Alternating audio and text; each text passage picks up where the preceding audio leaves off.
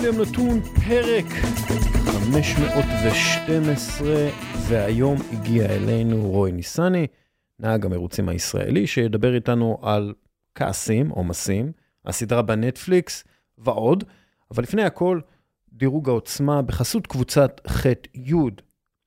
והפעם, המכדררים הכי טובים בכדורגל האירופי העונה.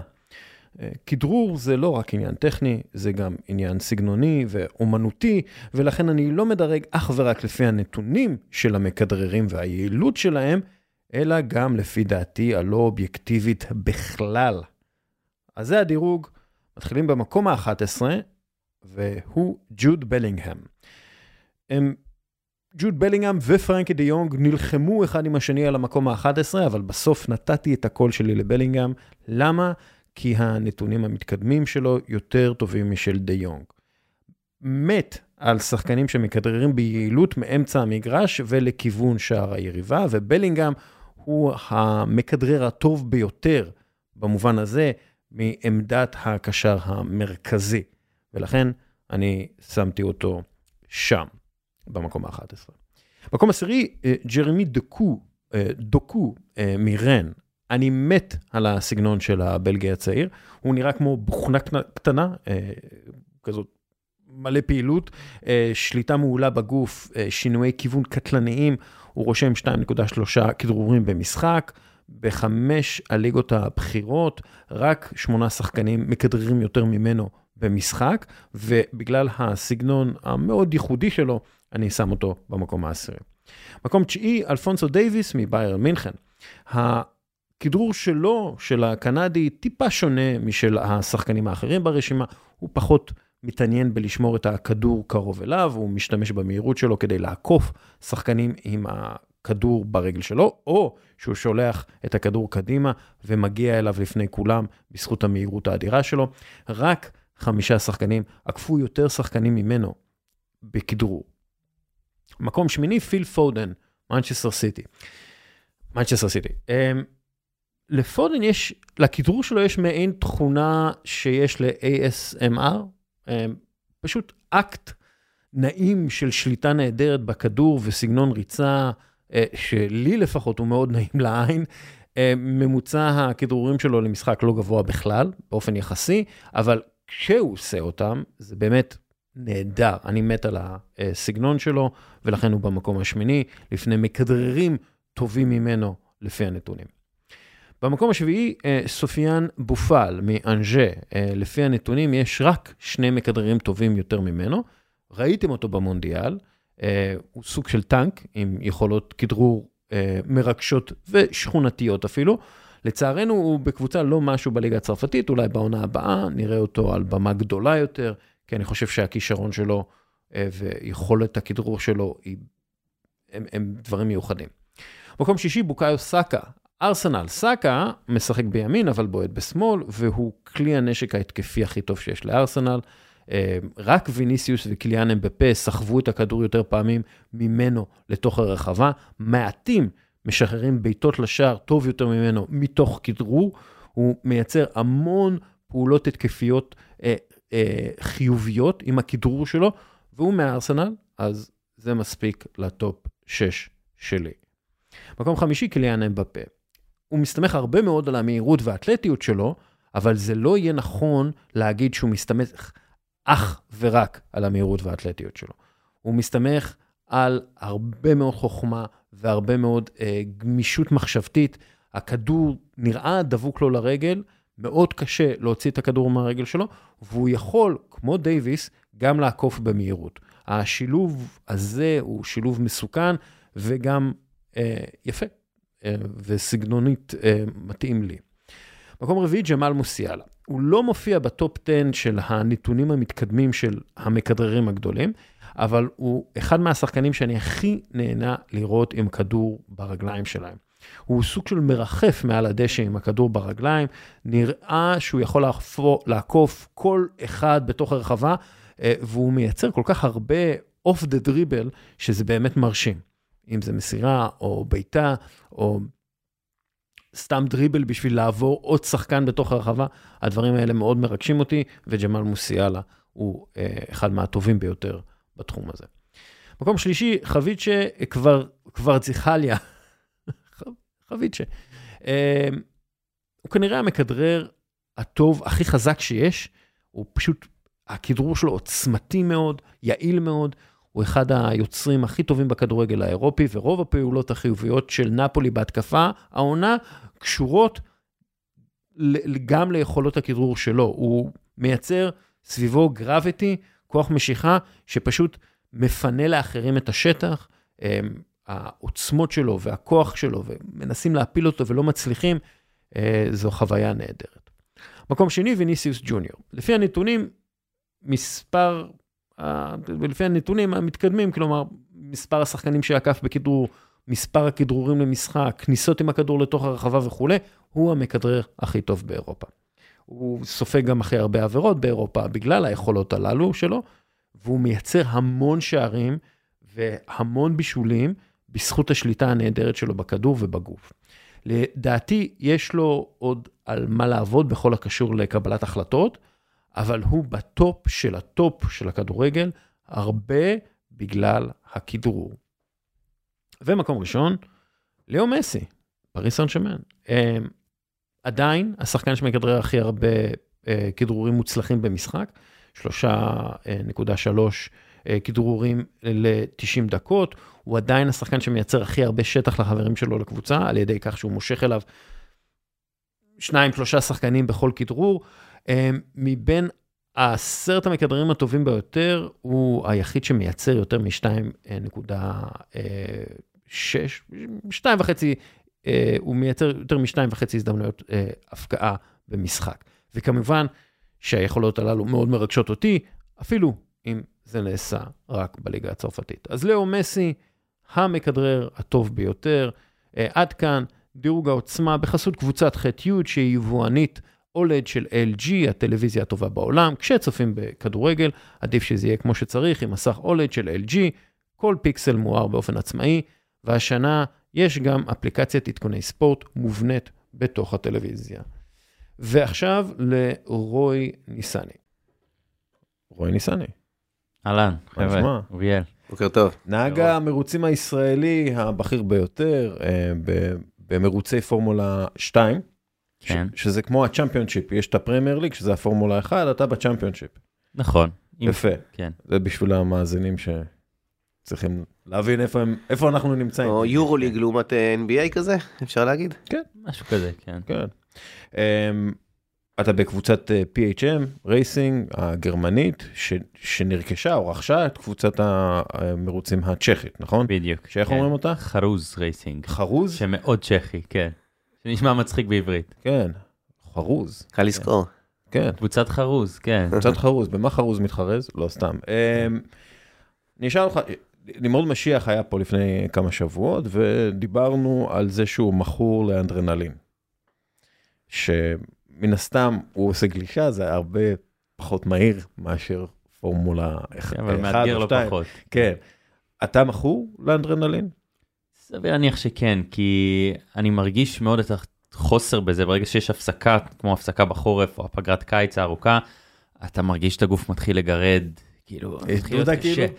כן, זה, אתה יודע, מתחיל לחפש, מתחיל למצוא את עצמי ממש אה, יוצר מצבים.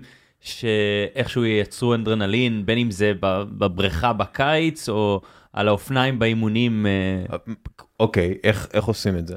כאילו מה, כאילו איך אתה, אתה יודע, תראה, אני מניח שברגע... מוצא את האנדרנלין, מאיפה המנה של האנדרנלין? מאיפה המנה אה, המנה הבאה?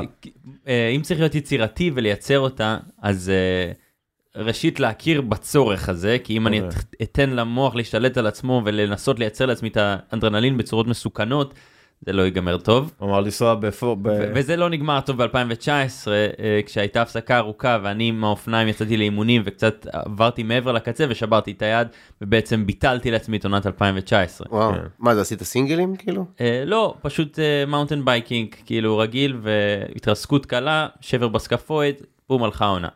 אז אה, למדתי מזה, טוב מאוד. ואני כבר מכיר את עצמי, מכיר את עצמי שאחרי חודש בלי נהיגה, בלי אימונים אפילו, הופ, מתחיל, אני מתחיל לחפש את זה, אני, המוח מתחיל להסתכל על הצדדים, זה כמו שאתה רעב, ואתה לא שם לב, כי לא אכלת כל היום, ואתה כבר מתחיל להריח אוכל או חושב מה אני אוכל, מה אני אעשה. אז אה, קודם כל אני מכיר בזה, ואז מתחיל למצוא אלטרנטיבות אה, לא מסוכנות, אה, שזה יכול להיות סימולטור, או אני עושה kite surfing בצורה קצת יותר אוקיי. בטוחה. מותר לך בחוזה לעשות אה, פעילויות אקסטרים? אז זהו, בין חוזים אני עושה סקי לפעמים, אה, כי אני בין חוזים וגם בצורה מאוד אה, מבוקרת ולא off פיסטים ולא שחורים בהגזמה ולא על קרח וכאלה. כן. אה, והכל צריך לעשות באחריות, זאת אומרת, אין בעיה לעשות דברים מסוכנים באחריות, זה מה שאני תמיד אומר. לדוגמה, kite surfing רחוק משוברי הסלעים, משוברי הגלים, רחוק כן. מהסלעים, אה, מדובר בסכנה אה, אה, נמוכה משמעותית. אז ברגע שעושים אקסטרים בצורה אחראית וחכמה, אנחנו מורידים את הסיכון לרמה שאפשרית, שאנחנו מזינים את הצורך באנדרנלין, אבל לא מסכנים את עצמנו יותר מדי. אבל הוא, לפחות הוא מודע שהוא מכור. זה כן. ה- שלב ראשון שלב ראשון, בהתמודדות. כן. אנחנו אוהבים אותך, רועי. כן. אמ, הלמונט אה, מרקו, שהוא היועץ, היועץ רייסינג של רדבול, דיבר אה, לאחרונה על זה שיוקי אה, טסונדה, צונודה. היפני, אה, עובד עם פסיכולוג כדי להתמודד עם כעסים. אה, ואז הרבה... הוא לא היחיד. כן, בדיוק, הרבה נהגים פתאום התחילו לדבר על זה, שהם מתמודדים עם עצבים וכעסים, וזה משהו שיש כאילו לנהגי. פורמולה? כן, כן. מה, מה יוקי- זה הכעס הזה? ראשית, יוקי אולי פתח את השער, המ- המלך הוא עירום, נקרא לזה סוג של, אוקיי. אבל אה, כן, 99% מהנהגים עובדים עם פסיכולוג, גם אני. אה, אני מניח שברמה הזו של הספורט אתה מתמודד עם כל כך הרבה לחץ מגורמים חיצוניים ותחרות ברמה כל כך גבוהה, והחל מאהבה מאנשים כל כך רבים, ועד לשנאה ברשתות החברתיות, שגם צריך להתמודד איתה, כי בצורה כזו או אחרת היא עלולה לחדור מתחת לאור. אז אה, עבודה עם פסיכולוג היא קריטית. על מה עובדים? על מה אתה עובד? אמ, אני מניח שזה לא שונה בהרבה ממה שכל אדם, לא ספורטאי. אבל- כן, אבל זה, זה פסיכולוג, אה, פסיכולוג ספורטיבי ספורט. או פסיכולוג אה, ת- פסיכולוג טיפולי? ספורט, אוקיי. כן, זה פסיכולוג ספורט, אבל אם ניכנס לפסיכולוגיה, בסוף הילד הוא אבי המבוגר, ומה שקרה לך בעבר יתבטא בעתיד, והאמונות שלך והדרכים שבהן אתה פועל וחושב, הן באות מהילדות או באות מהניסיון חיים שלך, אז אה, אבל הכעס הוא גורם מניע לנהגי המכוניות? שאלה מעולה, תלוי בנהג. אני יודע שיוקי, גם ראו את זה בנטפליקס, עליו די הרבה, יש לו קצת sense of entitlement, ויש לו קצת כעס שבא בצורה פתאומית. אז יש כאלו שיודעים לנתב את הכעס לביצועים, מייקל ג'ורדן לצורך העניין, כן. ויש כאלו שזה עלול להשפיע עליהם לרעה. אני מניח שעליי זה דווקא משפיע לרעה, אוקיי. ואני עם השנים למדתי להיות הרבה יותר ממותן, אם אני מרגיש כעס תוך כדי הנהיגה, אמ, ולנתב את המוח בצורה רגועה לביצועים. הכעס הוא על, נגיד, על מה אתה כועס? כאילו, על מה, על מה הכעס? כי למשל... אה, השאלה היא באותו רגע נתון, או השורש האמיתי של הכעס, כי אתה מבין שזה... בוא, אתה יודע מה? בוא נלך על השורש האמיתי של הכעס. כי אם כל כך הרבה נהגי פורמולה 1 כועסים, כן. על מה הם כועסים? אז זה, זה, זה נשמע מצחיק, אבל זה במקרה שלי, ואני מניח שזה מאוד דומה אצל נהגים אחרים, זה יכול להיות על חרם שעשו עליך בגן.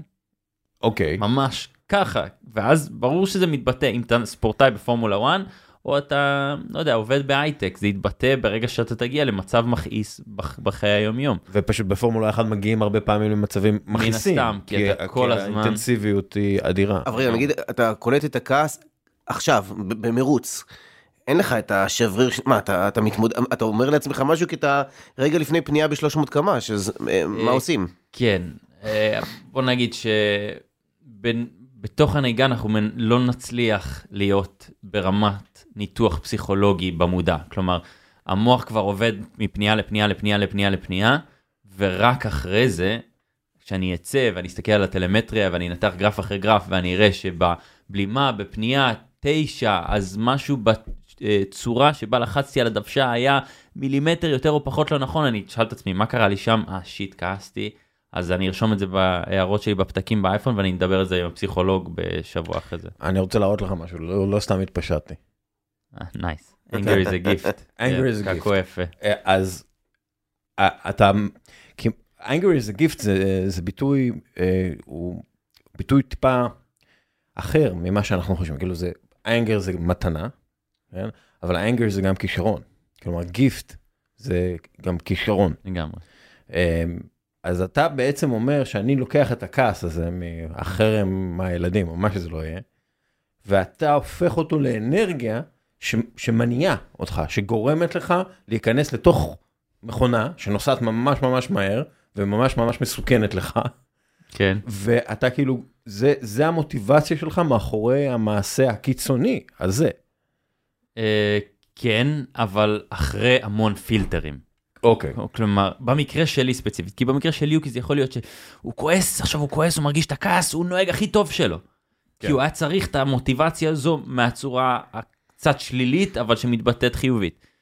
אמ, אצלי אחרי הפילטרים, כלומר אחרי שזה עבר, אני כועס, עברתי הרבה, אני רוצה להצליח, ואז מנטרל את הכעס, ואז פועל בצורה נקייה, לצורך העניין.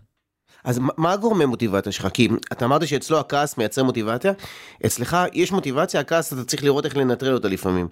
אז על מה יושבת לך מוטיבציה? כי יש לך אורח חיים אה, פסיכי, כאילו, נכון? על מה זה יושב? אה, תראה, אפשר להגיד באופן כללי תחרותיות, אבל אפשר להיכנס הרבה יותר לעומק מזה. כי מה זה תחרותיות? זה אגו. אז אה, אוקיי, זה מעניין. ראשית, האגו של התחרותיות, האגו הבריא, זאת אומרת, האגו המאוזן. כן. לא אני רוצה לנצח בכל מחיר ולדרוס כל מי שמסביבי, אלא אני רוצה לנצח כי אני אוהב את מה שאני עושה ואני רוצה להיות הכי טוב במה שאני עושה. שנית, כן, אנחנו מכורים לאנדרנלין, אבל גם כולנו מכורים לדופמין. אתה יודע מה זה לחצות את הדגל שחמט במונקו ולעלות על הפודיום? Mm. זה, זה שוט של דופמין אה, כן. לא אמיתי, אז אה, כן, גם את זה. שדופמין זה אה, סוג של ההורמון שגורם לנו להרגיש טוב במוח. זה. כן. כלומר, על- כל פעם, כל פעם שאנחנו מקבלים לייק זה ממש מעט אה, דופמין. כן, כן, אני- אני רוצה לחזור ל-300 קמ"ש שזה. יש דרך, אה, כי אתה כל הזמן צריך להיות בכאן ועכשיו. כמו שאתה אמרת, אני לא מנתח את הכעס במודע עכשיו, אחר כך שאני מסתכל. כן. יש טכניקות שעוזרות לך איך להיות, אה, איך לשפר את הריכוז, אה, ולהיות בכאן ועכשיו, למשך כמה זמן זה מרוץ? אה, שעה, נכון? קצת, כן. מה, יש. מה אתה עושה? איך אתה, איך אתה עובד על. זה? יש לי טכניקות נשימה, לפני הנשימות Deep Diaphragmatic Breathing, כאילו מהדיאפרגמה, הכנסה איטית, תוצאה עוד יותר איטית, ואז בעצם המו, ה, אנחנו כאילו עובדים על המוח לעבור מהמערכת הסימפתטית לפרסימפתטית, כלומר להוריד את כמות הלחץ, להראות למוח, היי, אנחנו במצב רגוע, הכל בסדר, כאילו, אנחנו לא נוסעים ב-700 קמ"ש, אנחנו... זה כמו שאלה שצוללים צלילה עמוקה, נכון? זו, אותה טכניקה. אה, אני חושב, אני לא מכיר בדיוק, אבל אני, בטח להם זה יותר בקטע של חמצן וכאלה, אבל... כן, זה משפיע הכל, כן. הדופק. אה, אז פה אנחנו מנסים להראות לגוף, תשמע, כן, אמנם זו אה, סביבה מלחיצה מאוד, אבל אז מה? אז מה אם אני בלחץ? כאילו, יכול להיות שאני אהיה בלחץ לבוא לשבת לדבר בפודקאסט, אז אני, כן, אבל בסוף אנחנו בתוך בניין, בעיר, הכל רגוע, כאילו, אנשים פה מסביב חיים את היום יום שלהם, לא קורה כלום. אז גם במונקו ב-300 קמ"ש, כן, אז מה? אז זה משפיע על משטר הנשימות שלך בהכנה לקראת המרוץ, או גם במרוץ עצמו? אתה נושם אחרת? כן, במרוץ עצמו זה קצת בעייתי, כי אנחנו, אני נכנס למוד נהיגה, המוח עובר, התודעה עוברת מפנייה לפנייה, מבלימה לכניסה לפנייה, יציאה מפנייה, הילוך, העברת יחס בלמים, שינוי את הדיפרנציאל, הכל, ש- שזה הכל ההכנה שעשית, נכון? כלומר, זה פה כן, נכנס כלומר- למוח ה... עכשיו אנחנו לפני המרוץ בבחריין. מה שאני עובד עליו ביום יום זה הסקריפט שאני מחדיר למוח, כלומר אנחנו כותבים את הסקריפט, אני והמהנדסים שלי, אנחנו אה, סוגר, אוטמים אותו, שזה הסקריפט שאנחנו רוצים, האוטו יהיה מותאם לבצע את הסקריפט הזה, ואז כשאני נכנס לאוטו במקצה דירוג, אני פשוט מבצע מה שאני יודע, שזה אומר לבלום 110 מטרים לפני הפנייה, אה, הילוך שני, משישי לשני, יחס בלמים קדימה, בלימה בצורה כזו, העברת משקל, יציאה מהפנייה, סוג של. playbook בעצם. ממש, רובוט. כן. סקריפט, ו- טק טק טק, פעולה אחרי פעולה. אגב, הייתי, עשיתי סימולטור של רדבול רייסינג. הסימולטור הזה שיש בישראל. אורקל? כן, באורקל, כן. כן.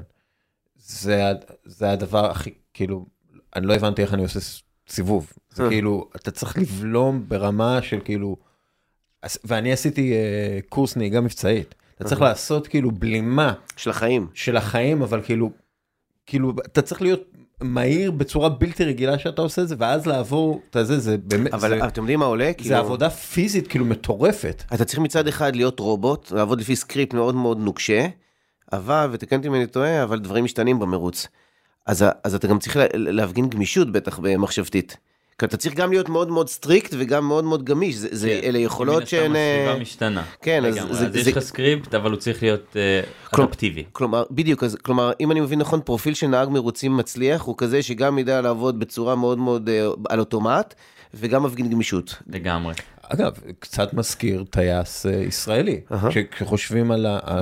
מה מחפשים. אתה, אגב, דיברת פעם עם טייסים, אה, טייסי אה, קרב, מטוסי קרב? או- אני עכשיו עושה רישיון טייס אזרחי, אני אחרי תיאוריה, ויש דמיון מדהים. יש לי כן. חברים שהם טייסי קרב. ב- בוא נגיד בטייפקאסט, כן, יש הרבה דמיון, ואני מניח שזה דומה. כלומר, אם יש לנו הרבה טייסים טובים, סביר להניח שיכולים להיות לנו הרבה נהגי פורמולה 1 טוב. אחד מהדברים ש... אתה יודע, כשאתם מדברים עם טייסים, ויש כאלה שמסתובבים, הם, העניין של האגו הוא באמת, הם כאילו צריכים להיות מצד אחד נטולי אגו, כי אתה חוטף מלא, אתה כאילו, אתה צריך להיות ענו, צנוע שאתה מגיע לעבודה הזאת, מצד אחד. מצד שני, אתה צריך להיות עם מעין יהירות כזאת. כן, אני יכול להטיס את הדבר הזה. Top Gun כזה. כן, אתה צריך להיות כאילו, אתה כן צריך להיות יהיר. דרך אגב, מזכיר לי קצת את איך שריאל מדריד משחקים בליגת האלופות. הם כאילו יודעים שהם לא טובים מספיק כדי לא לעבוד קשה, אבל כשהם, השפת גוף שלהם זה, אני, אני הכי טוב פה. כאילו, זה, זה באמת משהו שהוא בין צניעות מאוד מאוד גדולה ל, ליהירות, סוג של. כמו דבר והיפוכו שחיים להם יחדיו, וזה אגב, בתיאוריות מנהיגות היום זה, זה הדבר, מנהיגות דיאלקטית. היכולת שלך להכיל בתוכך הם, דברים שהם לכאורה סותרים זה את זה. עם שתי הדוגמאות שעכשיו אנחנו נתנו. כן. וזה מאוד כאילו עולה עכשיו במה שאתה מתאר. אמ, התחלת לנהוג מרוצים בגיל 6 בערך. נכון. והנהגים היום בסבב, בפורמולה 1 והחבר'ה שלך, התחילו לנהוג בקארטינג אפילו יותר מוקדם, נכון? זה כאילו כן, גיל כן. 4 כבר. ארבע, הם- חמש, שש. כן. כמה, אתה יודע, הרוב התחילו יותר צעירים, כמה זה חשוב להתחיל צעיר בדבר הזה? או אם אפשר בכלל, אתה יודע, אתה יודע, אני בגיל שמונה רוצה להתחיל להיות אה, נהג מרוצים. גם האם- אפשר. זה גם כן. אפשרי? כן, כאילו- לי גם הייתה הפסקה של שנתיים או שלוש, בערך בגיל 10, אה, 12. אה, למה? אה, אבא שלי היה נהג פורמולה 1, גם test driver. כן. אה, אז בזמן שלו, אני בתור ילד בן שמונה, כן, פחות, אה, אה, הוא היה צריך את הז- את הזמן הזה, זאת אומרת, את הפוקוס הזה שם. אפשר, והיו נהגים שהתחילו בגיל אפילו 12, אבל זה יפגע, כמו שהשנתיים האלה פגעו בי. כן. כי זה חלק משמעותי כשאנחנו ילדים ואנחנו, המוח שלנו כמו ספוג, אז צריך להשת... לנצל את זה, כי אם כל השאר מנצלים את זה, אז יהיה לך מן הסתם חיסרון. אמ, כי, כי אנחנו רואים למשל מקס ורסטאפן ולואיס המילטון, האלופים האחרונים בפורמולה 1. לנדון נוריס. לנדון נוריס. הם כולם התחילו ממש... מאוד מוקדם, כולם. ובצורה מאוד חכמה כן. ומאוד יעילה. ההורים שלהם מאוד, אז כן. כאילו, כמה, כמה עזר וסייע לך בעצם שאבא הוא אה, אה, המון? אבל הקריירה של אבא שלי בספורט המוטורי היא, היא שונה, היא שונה, כן. מאוד מאוד מאוד שונה. הוא התחיל בגיל 37, 38 בקארטינג. אז אה, זו קריירה שונה, קשה להתייחס אליה, אבל אה, ברור שצריך הורה, שניים, ש, שיכוונו, שישקיעו את המאמץ, אה, את הכסף בהתחלה, והם צריכים לרצות את זה יותר מהילד בעצם, כי ילד יגיד, כן, בא לי, למה לא? כמו שאני זוכר את עצמי, לפחות בהתחלה, עד שאמרתי, היי, אבא, אני רוצה להמשיך, אני עושה את זה, ואז גם רואים כישרון. זה מעניין מה שאתה אומר, זה פעם ראשונה אני חושב שאני שומע שספורטאי אה, הישגי אומר שיש שלב בהתחלה שההורה רוצה יותר מהילד. בדרך כלל אומרים, הפוך, אל תדחוק בילד, תן לו, ואם זה תופס אז תהיה איתו עד הסוף. אתה אומר כאן נכון. משהו אחר. כן, כי זה לא לשים את הילד, תשמע, בוא ניתן לו לשחק ונראה מה יהיה. כן, זה משהו אחר. אתה צריך, אתה צריך מכונאי, אתה צריך כלים, אתה. צריך אה, אה, להשקיע המון זמן, אנרגיה וכסף בהתחלה של הילד בשביל שהוא יוכל לנהוג. תיאורטית, אנחנו מדברים תיאורטית, יש לך ילד, ואתה רוצה שהוא יהיה נהג מרוצים. כן. כן. אה, קודם כל אתה רוצה, אבל דבר שני, כן. כאילו אתה אומר, יאללה, גיל ארבע, על ה... כן, אה, בגדול כן. מה שאנחנו רואים אבל זה לא רק אצלי, אצל הרבה נהגים, אה, סרטונים מגיל שנה, שנתיים על הבימבוט, כן. שהילד יודע לנהוג. וגם רואים את זה אצלי, יש לי סרטונים על הבימבה, עושה דריפטים, שם נעליים, ילד בן שנתיים, מסדר נעליים בבית ועושה סללום ביניהם. אז אתה אומר, טוב, יש פה משהו מולד. להגיד שזה כישרון על, לא כישרון על. אבל זה מולד או אה, אה, אבא, אבא הראה לך, גם כאילו, וגם. אז החיבה לזה, היכולת נהיגה הבסיסית מולדת, זאת אומרת, בן אדם אוהב את זה, אם הייתי אוהב בלט, הייתי הולך לרקוד בלט, לא הייתי נוהג. אז אמא שלך הייתה רקדן בלט, או אבא שלך היה רקדן בלט, גם וגם. סביר להניח שזה, כן, אם. גם הייתי אוהב את זה וגם אחד מהם היה רקדן, אז כן, סביר להניח מאוד. אה, ופה אנחנו רואים גם את האהבה שלי וגם אה, את היכולת והזיקה של אבא שלי. אז אה, אם היום יש לי ילד בן ארבע ואני שם אותו על קארט ואני רואה שמגיל קטן הוא מתעניין, הוא עושה את זה, יש לו את השליטה, בשנייה רואה, אפילו אצלי בבית יש לי גם סימולטור מאוד מקצועי, ברגע שבן אדם עולה על הסימולטור תוך 5-6 שניות אני רואה שיש את זה או אין את זה. ואז אלה שני דברים שונים לגמרי. אה, אז הילד הזה, אני נותן לו, הילד, הילד שלי, אני נותן לו לעלות על הקארט, אני רואה, אתה רואה גם אם הוא מתעניין, גם אם יש את היכולת הזו, ואז מתחיל לפתח את זה, ובהתחלה זה, זה קל, כי אנחנו מדברים על קארטינג פעמיים, שלוש, ארבע בשבוע, לנהוג, לתת לו להתחרות פעם, פעמיים, לראות איך הוא מתמודד עם הרגשות של תחרות, כי לילדים זה מאוד קשה. ואתה רואה, אני הרבה פעמים הולך להתאמן בקארטינג בלונאטו, שזה בעצם ה-Temple of Karting, זה המקדש של הקארטינג המקצועי באיטליה. בעולם, אליפויות העולם באיטליה, ליד אגם גרדה. כן. ו... מקום מכוער מאוד. כן, די. אז אה, שם אנחנו מתאמנים אה, בשביל הסיבולת עם שיפטר קארט, שזה קארטים מאוד מאוד חזקים, כמו מפלצות קטנות, אבל במקביל אלינו, זאת אומרת, בשאר שעות היום יש ילדים קטנים כן. שמתחרים, בני 7, 8, 9. ואתה רואה אותם, אתה יודע, הם בוכים, מן הסתם, כאילו, הם פשוט בוכים כל הזמן. קשה להם, כואב להם, אבל הם בוכים והם שמים את הקסדה ויוצאים לנהוג. אז השאלה היא, האם הילד הוא בוכה ואומר, אבא בא לי הביתה, או הוא בוכה ואומר, בסדר, אז מה, בוכה, שם את הקסדה וחוזר למסלול. ב- בוכה בגלל שהפסדתי. בוכה בגלל כי שכן. הפסדתי או בוכה כי כן. קשה לי ובא לי הביתה. כן. וזה מה שמתחיל לזקק את הילדים שממשיכים ומתקדמים הלאה. כאילו מאוד בקלות אפשר להגיע למצב שאבא רוצה יותר מדי, ופחות וזה סתם מסב אה, נזק. יש משהו בדרך שאבא שלך, אה, בקשר של אבא שלך איתך, שהורים אחרים יכולים אה, ללמוד ממנו? כי זה סיפור שלי, יש הרבה כדורגלנים, שאבא שלהם היה כדורגלן, אה, אבל לא הגיע באמת לרמות, והם רוצים לממש את עצמם באמצעות הילד וכו' וכו' וכו', שזה היה יכול להיות סיפור מאוד אה, דומה אצלך. יש משהו בקשר שלך עם אבא שלך, שהורים אחרים כאלה, ספורטאים לשעבר יכולים ללמוד ממנו? כן, אה, הרבה טכנית כן, כי אתה יודע, בד- אנחנו חכמים בדיעבד, אבל הצורה שבה עשינו את האימונים ההתחלתיים והאליפויות שבחרנו ללכת אליהן, הפורמולה 4 הגרמנית ולא האיטלקית, דברים כאלה. אה, כלומר, הוא בהתחלה ידע. לנתב את ה... כן, אבל אנחנו חכמים בדיעבד. אה, היום הייתי רואה, בוא נגיד, קצת שונה. גם אז, גם לו לא, הייתה את, לא היה את הניסיון של הג'וניור קטגוריז האלה, אז אה, קשה לשפוט, נאמר. אה, ובבחינה, ה, בוא נגיד, רגשית יותר, האבא לבן, הוא תמיד אומר שהוא, שתמיד הייתי נהג יותר טוב ממנו, גם כשאני הייתי בן שמונה והוא היה בן 40. אה, אז שזה משפט שנותן הרבה ביטחון, לא? כן, כן. אז הוא כאילו אומר לי, טוב, אתה יודע מה לעשות, אתה יודע איך לנהוג, ונותן לי יותר עצות שנקרא להן עסקיות במרכאות, כמו, תשמע, אם אתה מזנק ממקום 15 ולא 13, והנהג ההוא מתחיל על הצד הזה עם הצמיגים האלה, תחשוב על מה שיכול להיות אסטרטגית, כי הראש שלו יותר הולך לכיוון הזה, ושם אוכן חכם, והעצות האלה באמת אה, עוזרות. אז הוא לא נכנס איתך לטכניקה, למיקרו. לא, יש לא, הרבה הוא הורים יודע ש- שנכנסים, מה אתה עושה ככה, תבעט ככה. נכון, נכון. כמו... ש- אגב, זה, זה הדברים הכי גרועים, וזה למשל באייאקס, שדיברנו על זה, באייאקס אסור פשוט להורים מהמם. להגיד שום דבר על זה, כי הם, הם לא יודעים, הם לא יודעים. כמו אבא של האחיות וויליאמס לצורך העניין, כמו שראינו בסרט. כן, אבל אבא של האחיות וויליאמס הוא כאילו, טוב, זה סיפור אחר לחלוטין, ג- אגב, גם כן מאוד קיצוני, כאילו אין, אין יותר מדי כאלה, בטח לא מגיעים להישגים כאלה. אמ, תגיד, כמה איכות הנהג קובעת במרוץ, וכמה איכות הרכב קובעת במרוץ? והאם זה לא מבאס שאיכות הרכב היא כאילו מאוד משמעותית? אז ראשית, השאלה אם אנחנו מדברים על פורמולה 1 או פורמולה 2, אוקיי, ונדבר על שניהם. אמ, שנית, חשוב לזכור שאנחנו מדברים על מרוץ מכוניות, לא מרוץ נהגים. כן. אז נתחיל מפורמולה אחת. פורמולה אחת היא, היא בפועל תחרות הנדסה. מי מהנדס רכב יותר טוב. כל הקבוצות רוצות לנטרל את הפרמטר של הנהג. מה הכוונה? בוא נביא את. מי שיודע לנהוג הכי טוב, שאנחנו יודעים שאנחנו מוצאים את המקסימום מהאוטו, או לפחות 98% מהאוטו.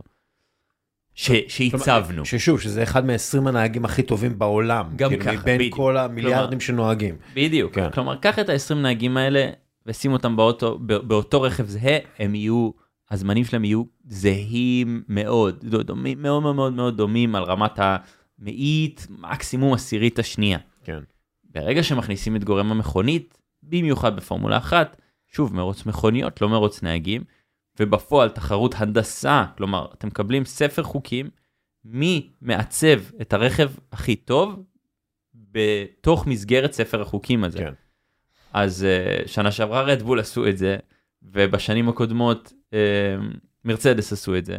אז uh, המשחק הוא יותר שם, ואומנם הנהג הוא פרמטר אדיר, כי יש עוד כל כך הרבה משחק כמו שליטה ב- בפניות מהירות או איטיות, שליטה בניהול הצמיגים, שזו מלחמה- אמנות בפני עצמה, מלחמה פסיכולוגית. מלחמה פסיכולוגית ומלחמת עקיפות בפועל. כן. ברגע שאנחנו עוברים לפורמולה 2, היצרן הוא זהה, המנוע הוא זהה, כן. הרכב זהה, והקבוצות מכיילות את הרכב בצורה שונה. אה, ומי שמכתיב פחות או יותר את השינוי הזה הוא הנהג.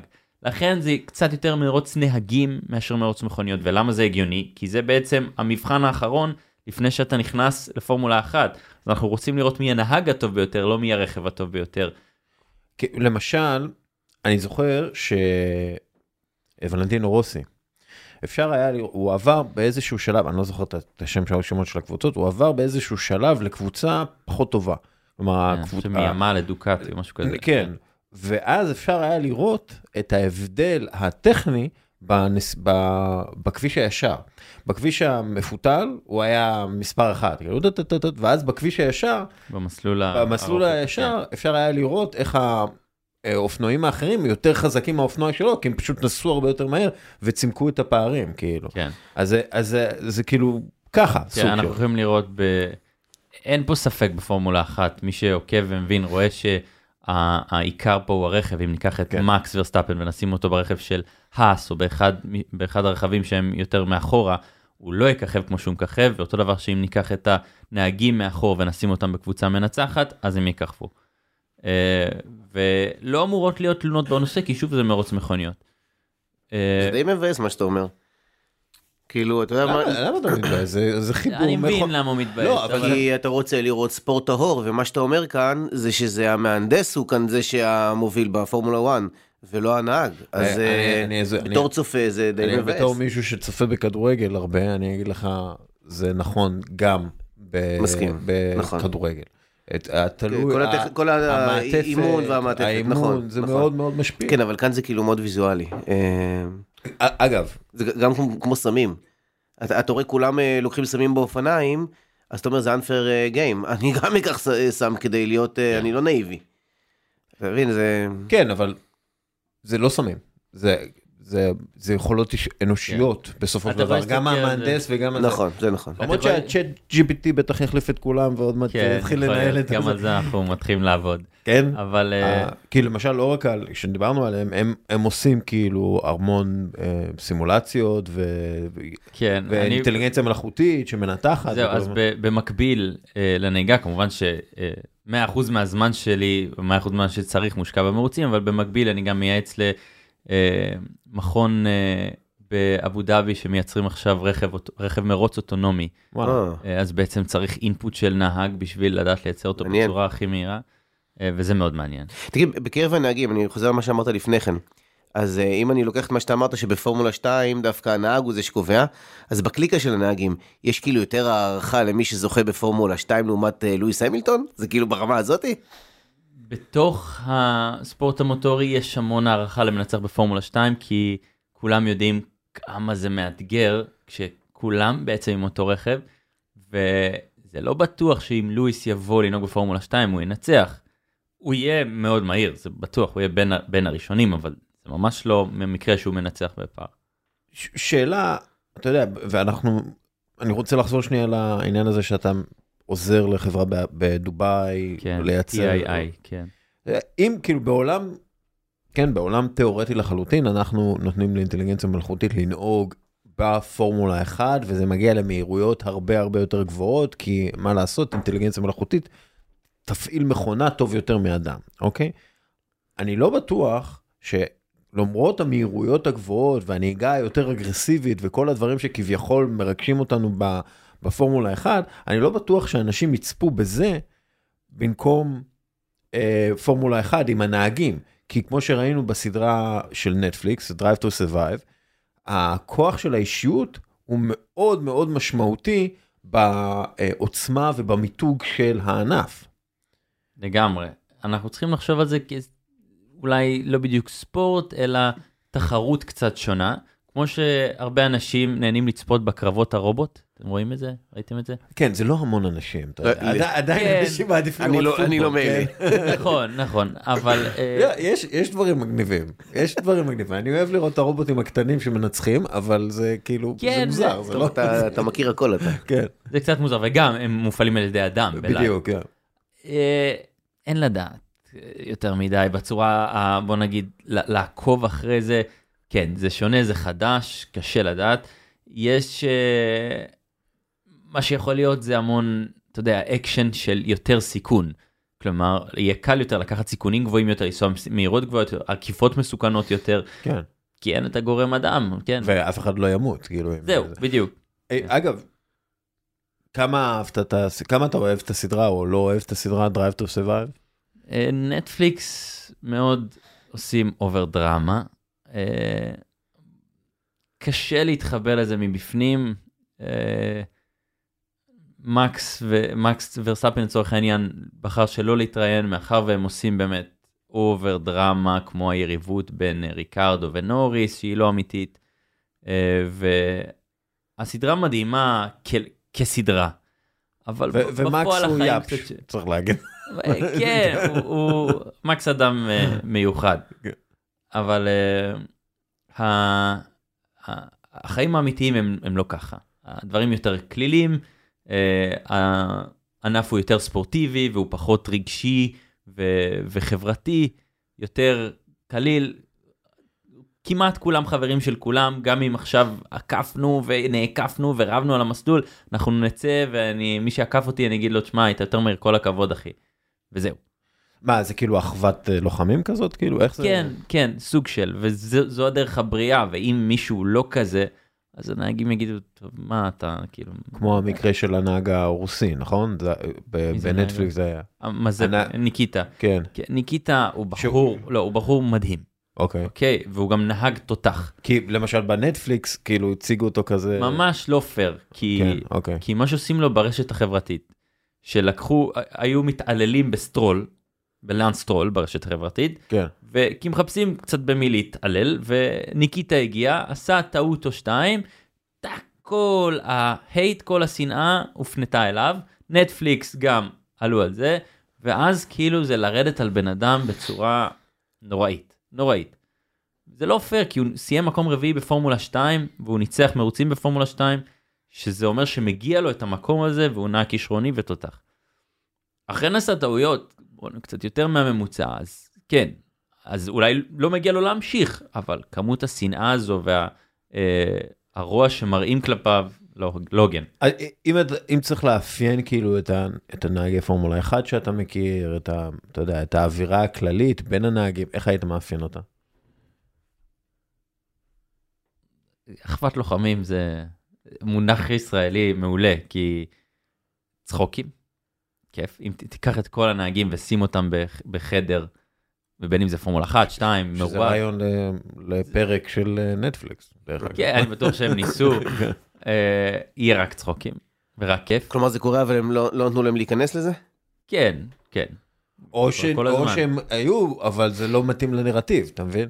כאילו פתאום אתה מצלם את אה, מקס לא, ולואיס בקטע... בתור כן, צופה- זה כל זה מעניין, זה מעניין. כן, אבל כאילו הנרטיב כן. שמנטפליקס רוצים, אתה יודע, הם רוצים כן. לייצר את הכסח הזה, שזה, שוב, זה הגיוני, זה חלק מהשואו. בוא נגיד, מי שנהנה מהסדרה בנטפליקס, שימשיך ליהנות, כי זו סדרה מעולה. אה, ו... מה לא- מה אומרים לך על הסדרה? כאילו, חבר'ה שאתה יודע, שהיו שם, כן, מי, כאילו... מי, ש, מי שהתחיל לעקוב אחרי פורמולה 1 בזכות הסדרה, קיבל רושם, רושם קצת שונה מהמציאות. השאלה אם, אם זה כזה נורא, כי בסוף אנשים ממשיכים ליהנות מפורמולה 1 ואז כן. ממשיכים לעקוב, אז, אז אחלה, זה מעולה, אבל אה, אפשר בוא נגיד להבין קצת יותר לעומק אם לקרוא את, ה, את הספורט האמת, את הדברים הטכניים יותר ולהבין אה, שיש מצד, פה עומק. אז מצד אחד אתה אומר, over דרמה. מצד שני, יש דברים בתור אה, נהג, שאתה נחשף למאחורי הקלעים שלא, ואולי עשו שם קצת over דרמה, אבל שלא היית כל כך אה, שמת לב לזה? אה, אתה למדת משהו מנטפליקס? כלום, לא? לא, לא. אה, בוא נגיד חיפשתי, אה, אבל לא. אתה יודע, אחד, מה, אחד מהאנשים שאני מכיר אמר לי שמה שעשו לטוטו וול, לטוטו, זה כאילו הוציאו אותו עצבני כזה וזה, והוא הבן אדם הכי לא עצבני וואו. בעולם, כאילו, הוא כאילו, הוא רגוע. הוא כאילו הוא רגוע תמיד, פיקח, אחר, ב-AKG הכי יציב בעולם, לא משנה מה קורה, לגמרי, וכאילו מוציאים אותו שם עצבני וכועס וזה. ממש. יש המון יחסים בין אישיים אה, בינך לבין הצוות ש, שרץ איתך. וכאילו זה דינמיקה כמו של דינמיקה כמו בקבוצת ספורט רגילה אה, איך, איך זה בדיוק. איך הדינמיקה בין הצוות, אה, היחסים הבין האישיים עם הצוות שלך ואתה. המהנדס בספורט הוא בעצם המאמן בענף אחר, אוקיי? אז כל מה ש... האוטו הוא המהנדס, הוא ביטוי של המהנדס. אני צריך איתו רמת תקשורת שאני מסתכל, אני מהנהן לו עם הראש, הוא כבר מבין למה אני מתכוון, שליטת היגוי, היגוי יתר, יש לי לא מספיק traction, אני צריך יותר יחס בלמים, אני צריך ככה, אני צריך ככה, הצמיגים חמים מדי, קרים מדי. אה, וייעול של העבודה הזו ושל התקשורת הזו יתבטא במהירות בסוף. מצד, כאילו, בנוסף לזה אנחנו מחליפים מהנדסים כל הזמן, כי מחליפים קבוצות ויש את כל הפוליטיקה מסביב. אז uh, צריך גם מזל בחלק הזה, וצריך לדעת לעבוד uh, ו- ולתקשר הוא ברמה האישית ה- האנושית. הוא מראיין את את הנהגים? מראיין, מה הכוונה? כאילו נגיד שוקלים עכשיו להביא נהג חדש, אז המהנדס הוא זה שמראיין וגם מסתכל על הד- על הדינמיקה שיש בינו ובין הנהג הפוטנציאלי? אה, לא בדיוק. אה, בוא נגיד, גם בפורמולה 1 וגם בפורמולה 2, יש פה יותר אה, עניין של management. כלומר, הניהול הוא זה שיחליט את הנהגים, והמהנדס פשוט יקבל את הנהג, אה, אבל ההנהלה תתייעץ עם המהנדסים, כי יודעים אה, מה הנהג מסוגל ולמה הוא מסוגל ואיך הוא מתנהג ואיך שהוא מתראיין במדיה זה מראה על איך הוא עובד. וגם יש רחשים ודיבורים בתוך ה paddock, paddock זה בעצם הסביבה, paddock בפועל זה. כן. אבל יודעים. אתה צריך כאילו בתור כן. נהג גם שאתה אינדיבידואל אתה צריך להיות team player מוחלט כי אתה בעצם מה זה ט- team? player אה, שחקן אה, קבוצתי. כאילו. אה, חד משמעית, בטח.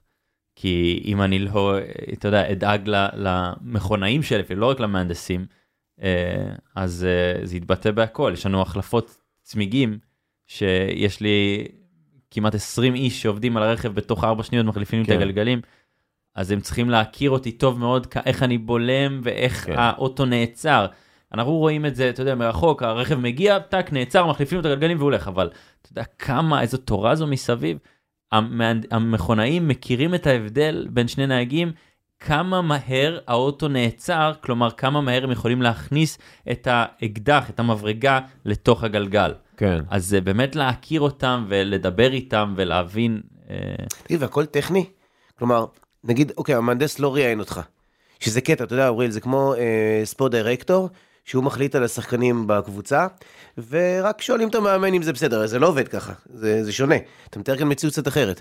אה, יש אה, סדנות, כמו שאתה אמרת, אתה הולך לפסיכולוג. אתם ביחד, המהנדס ואתה, גם כן הולכים, אה, יושבים על, שפ- על שפת הפסיכולוג? אה, זה, זה סוג של טי- טים לא, כזה. כן, תראה, אנחנו מבלים המון זמן ביחד מן הסתם, כי אנחנו בסימולטורים, ואנחנו במסלולים, ולפני ואחרי, אז יש לנו המון ארוחות ערב ביחד והכל, אז מן הסתם שיש לנו קשר חברי כבר. אהה. זה הבן אדם שאתה איתו כל הזמן. שאלה גדולה. אגב, זה, זה משהו מעניין, אני לא, העניין הזה של ה... זה גם כן סוג של להיות טייס קרב. אתה צריך להיות כאילו מאוד אינדיבידואלי, מאוד בדיוק, חזק, אבל וגם אתה team צריך player. לעבוד team player. לגמרי, זה, זה כחוט השני מתחיל, כן, אנחנו כי- רואים כי שזה אתה צריך- דפוס. אתה צריך אה, ממש להיות כאילו באישיות מאוד דומה. אה, כן. נגיד אני עכשיו נותן לך את האפשרות לדבר עם כל ספורטאי בעולם בכל הזמנים, אני נותן לך לשאול אותו שאלה אחת. איזה ספורטאי זה יהיה, ומה אתה תשאל אותו. אה, ככה from, ה- from the top of my head. אה, בטח יהיה מייקל שומאכר. נשארת בענף. והייתי מנסה, כן, לא, זה הגיוני. אתה יודע, צריך אה, יעילות.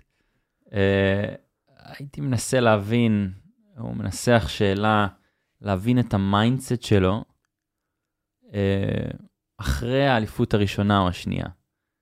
כי האליפות הראשונה או השנייה, היא הייתה כזו, אוקיי, יאנג, יאנג שוט כזה, הוט שוט כזה, שמצליח, אבל הייתה שם, היה שם איזה אש שהמשיכה איתו, אה, וראו אותו עצבני וכועס ורץ לבוקס של, אני חושב שזה היה הקינן להרביץ לו, כן, נכון. ואתה יודע, היו דברים כאילו, הוא לא היה, הקינן, היאפ שזה הסתכל עליו, כן.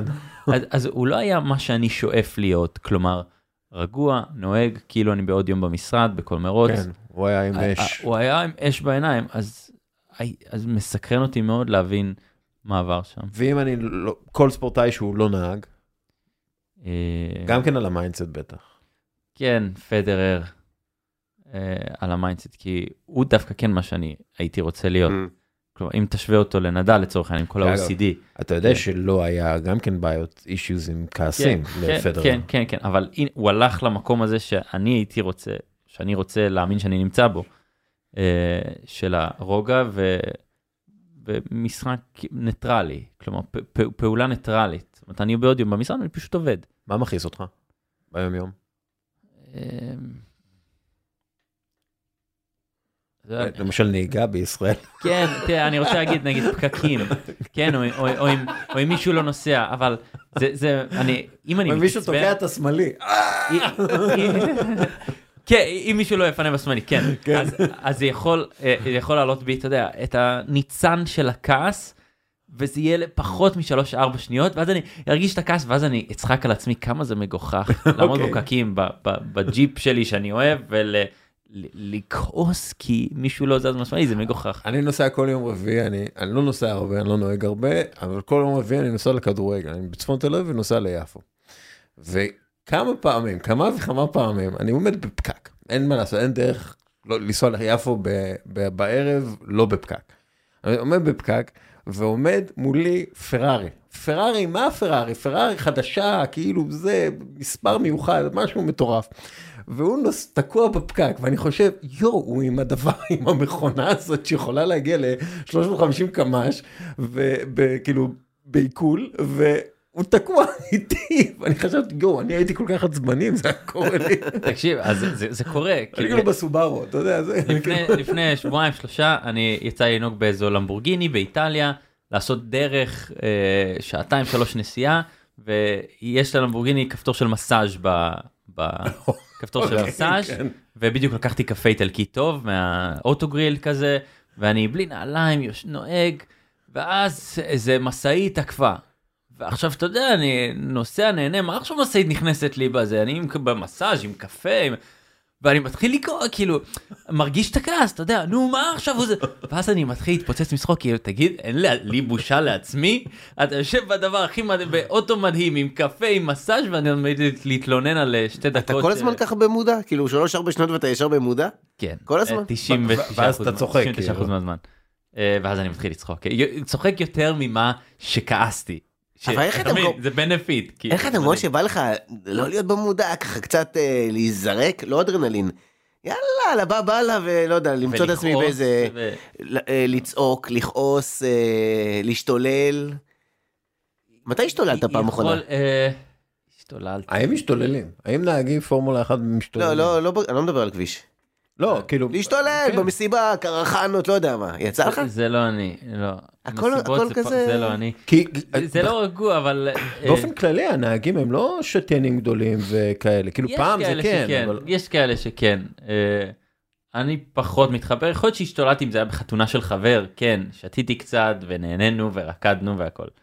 אה, אז אי אפשר לומר שזה... לשים פול ווליום בא- באוטו ולצעוק. כן, ולצעוק ולשיר, בטח. אה, אז. כן, אז יש לך את הדברים האלה. בעברית. וכן, לגמרי. באמצע איטליה, באיטליה נהיגה. בלמבורגיני, לירן דנינו ועומר אדם בפול ווליום, כן, וצורח, כן. אה, אגב, מעניין אותי, אני רואה עכשיו, בגלל כל הסיפור הזה של הרפורמה ומה שאנחנו עוברים כמדינה, אה, הרבה אנשים מתחברים חזרה באיזשהו מקום לישראליות שלהם, הם מחפשים, רגע, מה חשוב לי פה? למה חשוב לי להיות ישראלי? למה אני כל כך אוהב את המדינה הזאת? זה שאלות שהרבה אנשים עכשיו מתמודדים איתם אה, מחדש, כי פתאום יש עיסוק גדול, מה לעשות, ברילוקיישן, אנשים חוששים, חרדים לגמרי. ל- לחיים שלהם, והם חושבים, כאילו הם בוחרים, מחד- הם מנסים לבחון מחדש את- את המדינה. את, את המבח... את... אתה עושה מבחן מחדש, אני יודע שאני אתה עושה מבחן מחדש של מה, מה חשוב לך, איזה ערכים חשוב לך. מה, האם חשוב לי יותר שהילד שלי יגדל בסביבה ישראלית, או כאילו, אנשים, זה, מה לעשות, זה החשיבה. זה, שמו אותנו בפינה הזאת לחשוב. איזה חלק עם יש- של ישראליות מצאת על עצמך? לא, קודם כל אני מאוד ישראלי, אני גם הייתי נציג ישראלי, אני, השפה שלי זה השפה העברית, העבודה שלי זה השפה העברית, אני, מה לעשות, אני ישראלי, מה... חשתי את זה לגמרי, את מה שאתה אומר, אחרי שנתיים וחצי של מחיה באיטליה, דירה כן. באיטליה, ורק להגיע לארץ לביקורים פעם באף פעם כזה, אז באיזשהו שלב אמרתי די. בא לי לגור בארץ, לקחתי דירה בתל אביב, ואני גר פה ונהנה פה ואוהב את זה עם החברים והמשפחה. אבל כמה חשוב הדגל? אני יודע, אתה לא בקבוצה ישראלית, אין קשר ישראלי וזה, כמה חשוב הדגל? כאילו, אתה יודע, להיות ישראלי בקבוצה גרמנית, בקבוצה צ'כית, כאילו, זה לא רק הדגל שהוא חשוב מאוד, זה, ה... כן. זה, זה החזות, זה ה- העובדה שיש פה ישראלי, יש לי, אה, בזכות אה, סילבן אדם, שהוא התומך שלי בעצם, שהוא בעל חזון והוא ציוני והוא פשוט בן אדם מדהים, אז הוא אה, אה, בעצם תומך דרך הקרן של ישראל פרמייר טק, שגם תומכת בקבוצת אופניים שהגיעה לטור דה פרנס הישראלים. אה, אז כן, יש לי את ישראל בענק על כן. האוטו, והדגל על ה... ואת הלוגו גם על וכמה זה החליפה חשוב לך? והכל. חשוב מאוד מאוד מאוד מאוד מאוד ברמה שיש לי גם את הדגל על, ה... על הקורקינט החשמלי שאני אה, מסתובב איתו בתוך ה paddock, אז שמו לי את השם ואמרתי להם למה שמתם את השם בלי הדגל? כאילו זה, זה לא הולך פה לחוד. כן. אתה מקבל תגובות על ה over ישראליות הזאת? אה, בשנים זה לא האחרונות? over ישראליות, אני לא, לא חושב שכל אדם, כל, אה, אה, גם איטלקי הוא יהיה ככה גאה בהיותו כן. איטלקי. ובצדק. ו... אבל אתה מרגיש משהו שהשתנה בשנה, שנתיים האחרונות? אה, תשמע, חוגגים, קודם כל, גם הנהגים, דרך אגב, גם הנהגים, כולם חוגגים עם הדגל שלהם. כן, כן, אתה פשוט- יודע, זה כאילו... לגמרי. פשוט עכשיו אנחנו כישראלים, אנחנו לא משאירים הרבה אנשים אדישים, אז בזה אני שואל. נכון. אה, לא יותר, או אתה יודע, תמיד יש, יש תגובות באינסטגרם, יש דברים שהם מגוחכים כאילו כנגד, אבל אה, למדתי להסתכל על זה בצ- ב- בעין כזו של, טוב, בסדר, גם יש לכולם, גם את, ה, גם את האיטלקים הצרפתים שונאים ואת ה... אה, לא יודע מה, אתה יודע, יש המון אומות שאומות אחרות לא מסמפתות אותן. אז אה, של הגרמנים, אתה יודע, הם לא הכי פופולריים. כן. עשו כמה. אתה יודע, וכן, ומה יקרה? מה קורה עם זה? כלום לא קורה עם זה, כלום מעבר לתגובה באינסטגרם, אז זהו, תמשיך בחיים שלך, תהנה ותהיה גאה במדינה. מי החבר הכי טוב שלך בסבב? אה, מהנהגים בפורמולה 2, בכלל. אה, יש, יש לא מעט. אה, החבר שלי לקבוצה אה, החדש, ברד בן אבידס, החבר לקבוצה הקודם, מה הוא? אה, איומו איוואסה היפני, שהוא בעצם, הוא קודם כל כישרון על, הגיע והוכיח את עצמו שנה שעברה, והוא הגיע ממש עם, עם, עם המון חוסר ידע, והיה לי כבוד ממש ללמד אותו ולהעביר אותו, ובסוף קמה מלפפון והיכה את הגנן, והוא הביא תוצאות מדהימות. טוב, היפנים יודעים מה הם עושים עם מלפפון. לגמרי. סושי וזה. ובפורמולה 1 יש, אה, יש קשרי חברות כלשהם? כן, בטח, אה, כי בעצם אה, היותי בנהג מבחן בוויליאמס, וויליאמס. פורמולה 1, אז אה, כמובן שאתה נהיה חבר של החברים של הקבוצה, ג'ורג' ראסל, היום הוא במרצדס, אבל אז, כן. אז ג'ורג' נהיה חבר וניקולס הוא- איך הוא לטיפי, כאישיות? כי בנטפליקס הפכו אותו לאחד מהגיבורים. כן, כי הוא, אתה יודע, כי- קודם כל כי הוא כזה בריטי הכי מאורגן הכי זה, אבל כן. כאילו, רואים את האש, אבל איך הוא כי הוא, אתה יודע, אה, מחוץ לפילטרים של נטפליקס. הוא, ראשית כישרוני מאוד, כן. בשונה מנהגים אחרים, הוא מאוד חכם, מאוד פיקח, ושונה. אה, שונה. וזה שונה. דווקא כן. שכולם הם אה, חכמים מאוד, מאוד. יש לו אינטליגנציה רגשית גבוהה. אוקיי. אה, זה שונה. כלומר, הוא פחות טכני זה אני מרגיש? דומה, דומה לו, הוא דומה לי מהבחינה הזו, בשונה מנהגים אחרים, שאתה רואה את זה פחות אצלם, אה, בצורה הזו של פיקחות ו- ואינטליגנציה רגשית, ולאו דווקא ל- לכיוון הטוב, כלומר, אולי טוב לך להיות, בוא נגיד, את מקס אני מכיר אישית אבל לא מאוד מקרוב, אה, כי כי מקס הוא כאילו יותר... אבל מקס אין לו אינטליגנציה רגשית ואין לו אני- פילטרים. אני אגיד את זה, הוא טיפה יותר בוק, כאילו במובן הזה. זה, בוא נגיד זה גס לקרוא לו בוק, כי הוא, הוא, הוא יודע ואן מה הוא ואן דה עושה. בוק. סליחה. כן, אבל אה, הוא, הוא יודע מה הוא עושה ואי אפשר לומר שהוא טיפש, הוא לא טיפש, אבל לא, לא בקטע הזה, אני, מנסה להבין כאילו מה אמרת בניגוד לאחרים, כאילו ראסל הוא טיפה יותר בן אנוש, נגיד את זה ככה, ו- וההוא טיפה יותר רובוטי כאילו. אני בדרך כלל לא אוהב לעשות את ההשוואה הזו, אבל אם הם היו לוחמים והיית אומר אוקיי. למקס, הסתער, אוקיי, היית אומר לשניהם, הסתער עכשיו, אז מקס היה הולך ומסתער, וג'ורג' היה אומר, רגע, למה להסתער עכשיו? למה להסתער מפה? אולי נעשה את זה מסביב, אולי נעשה אוקיי. את זה ככה. זה ההבדל. עכשיו, לא בטוח שזה זה לא בהכרח הדבר הנכון לעשות, כי לפעמים אתה צריך, אסור לך לחשוב, אתה מבזבז זמן יקר, ולפעמים זה הדבר הנכון לעשות, אז אולי זה, זה מאזן אחד את השני. הבנתי, אוקיי, זה אחלה, זה, זה גם עניין ההסתר, זה אחלה שאלה לעתיד. מה, איך ההוא היה מסתער, איך הוא היה מסתער, זה יש לנו עוד שאלה שאנחנו אוהבים לשאול, יש לך כתובת אה, אה, קעקוע כלשהו לא. על ה... כלום, אתה לא. נקי? אני נקי, כן, שזה- אולי בעתיד, כן, אבל... זה אופי- זה חריג ב- בנוף של הנהגים? כן, אבל לרוב הנהגים יש. אה, לרוב- אני חושב לא- שלג'ורג' אין ולמקס אין, ללואיס לא מעט יש, כן. כן, לואיס הוא אה, מלא. אתה יודע מה, אין אין דפוס חד משמעי. מה היית רוצה שיהיה לך? גם משהו שאתה חושב עליו? אם כן, אה, חשבתי על כל מיני דברים, כמו איזו ציפור יפה שמסמלת את החופש, אני מאוד אוהב את החופש שלי ואת העצמאות שלי. אה, מהירה, ציפור מהירה. ציפור מהירה, כן. איזה חיה אתה הכי אוהב? לא, סתם, לא, לא, לא משנה. אה, אנחנו עכשיו נשאל שאלות, ושאלות קצרות, אם אתה תחליט אם לענות עליהן בקצ- בקצרה או לא. מה זו מנהיגות עבורך? מנהיגות היא ראייה אה, בצורה מסוימת, היא כוח.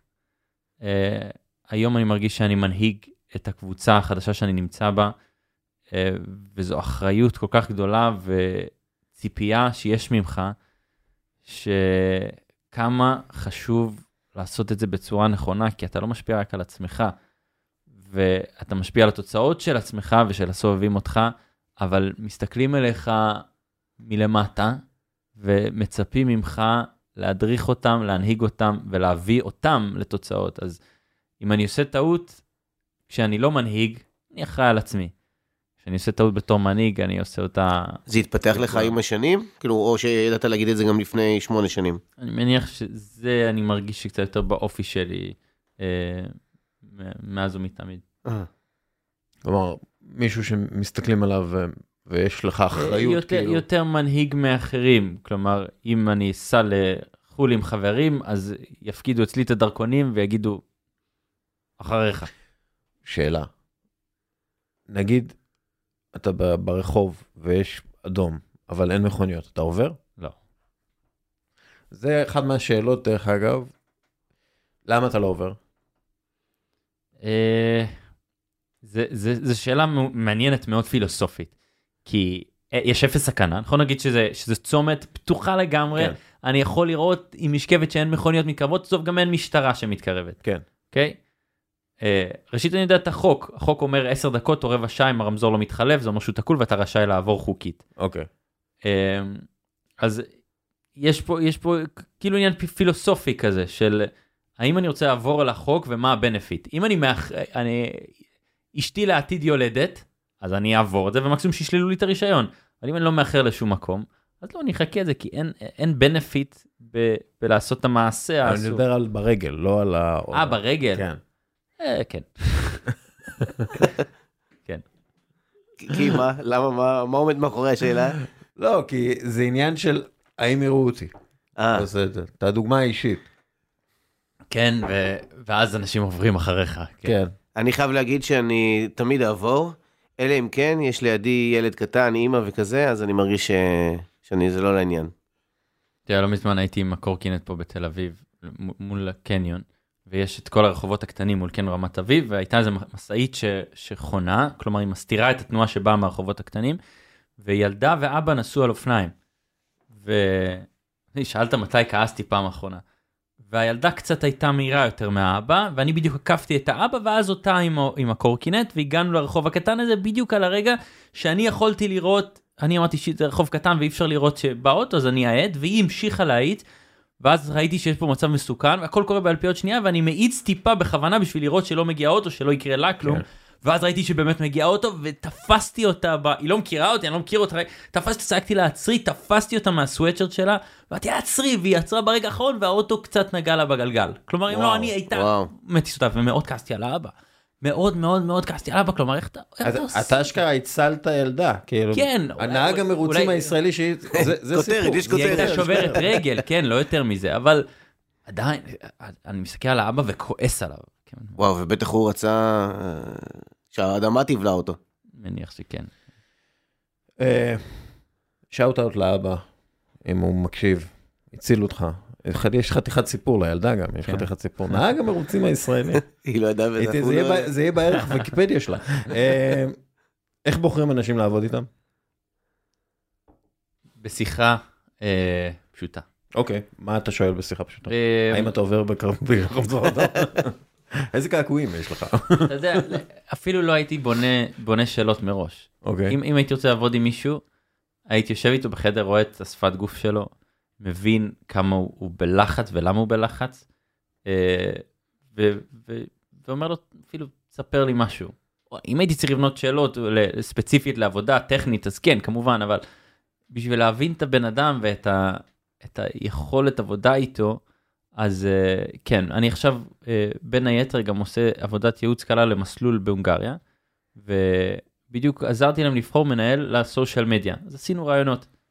וזה מדהים, כי זה בדיוק, זה בדיוק היה אתמול, שנפתח הזום, ואתה רואה בן אדם שגורם לך כאילו להגיד לו, היי, מה העניינים עם חיוך?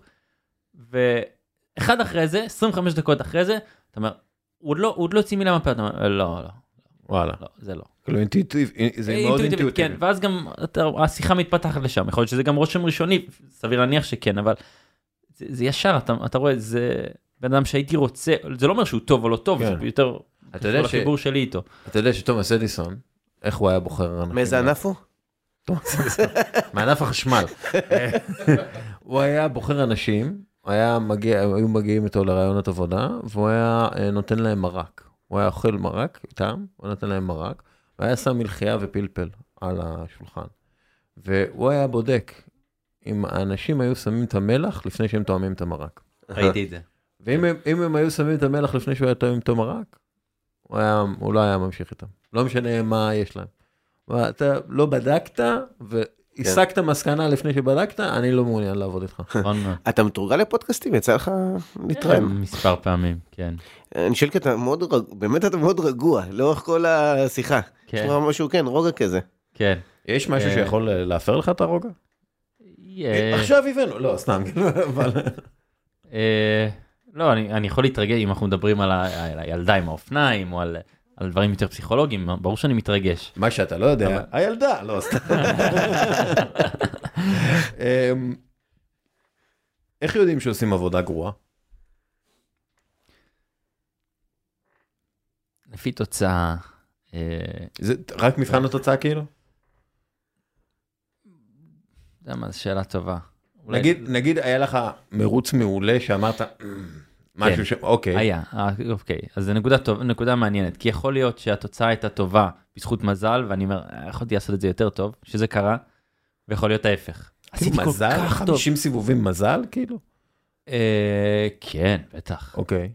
מעניין. כי, כי אם יצא safety car בזמן שהיית צריך להיכנס להחליף צמיגים, אז בום, אוקיי. כן. ורסטאפן. גם- בין היתר, כן. אבל גם ייאמר לזכותו במקרים אחרים. אז אמ, בוא, תראה, זה בסוף האגו והמלאך הרע על הכתף, השטן על הכתף לעומת המלאך על הכתף, אה, תמיד ייקח את זה לצד השלילי. מה הכוונה?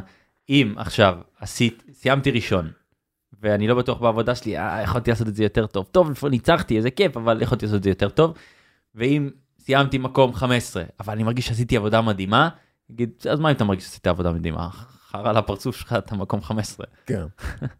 אז uh, עבודה גרועה, עם התוצאה הטובה או אם לא עם התוצאה הטובה, לכן אולי זו שאלה קצת מורכבת. אז- אז כאילו, המלאך הרע הוא, הוא זה שאומר שעשית עבודה גרועה, או זה דווקא שאומר כן, צריך לדעת לשלוט עליו, כלומר, כן. סיימתי מקום 15, אוקיי? אני בטוח שעשיתי עבודה טובה, אז מן הסתם המוח אה, כזה ייקח אותי למקום, יאללה, יא אפס, אבל אני, היי, בואו נתאפס רגע, עשיתי עבודה טובה, זה המקסימום שיכולתי לעשות, על מה אני מתבאס?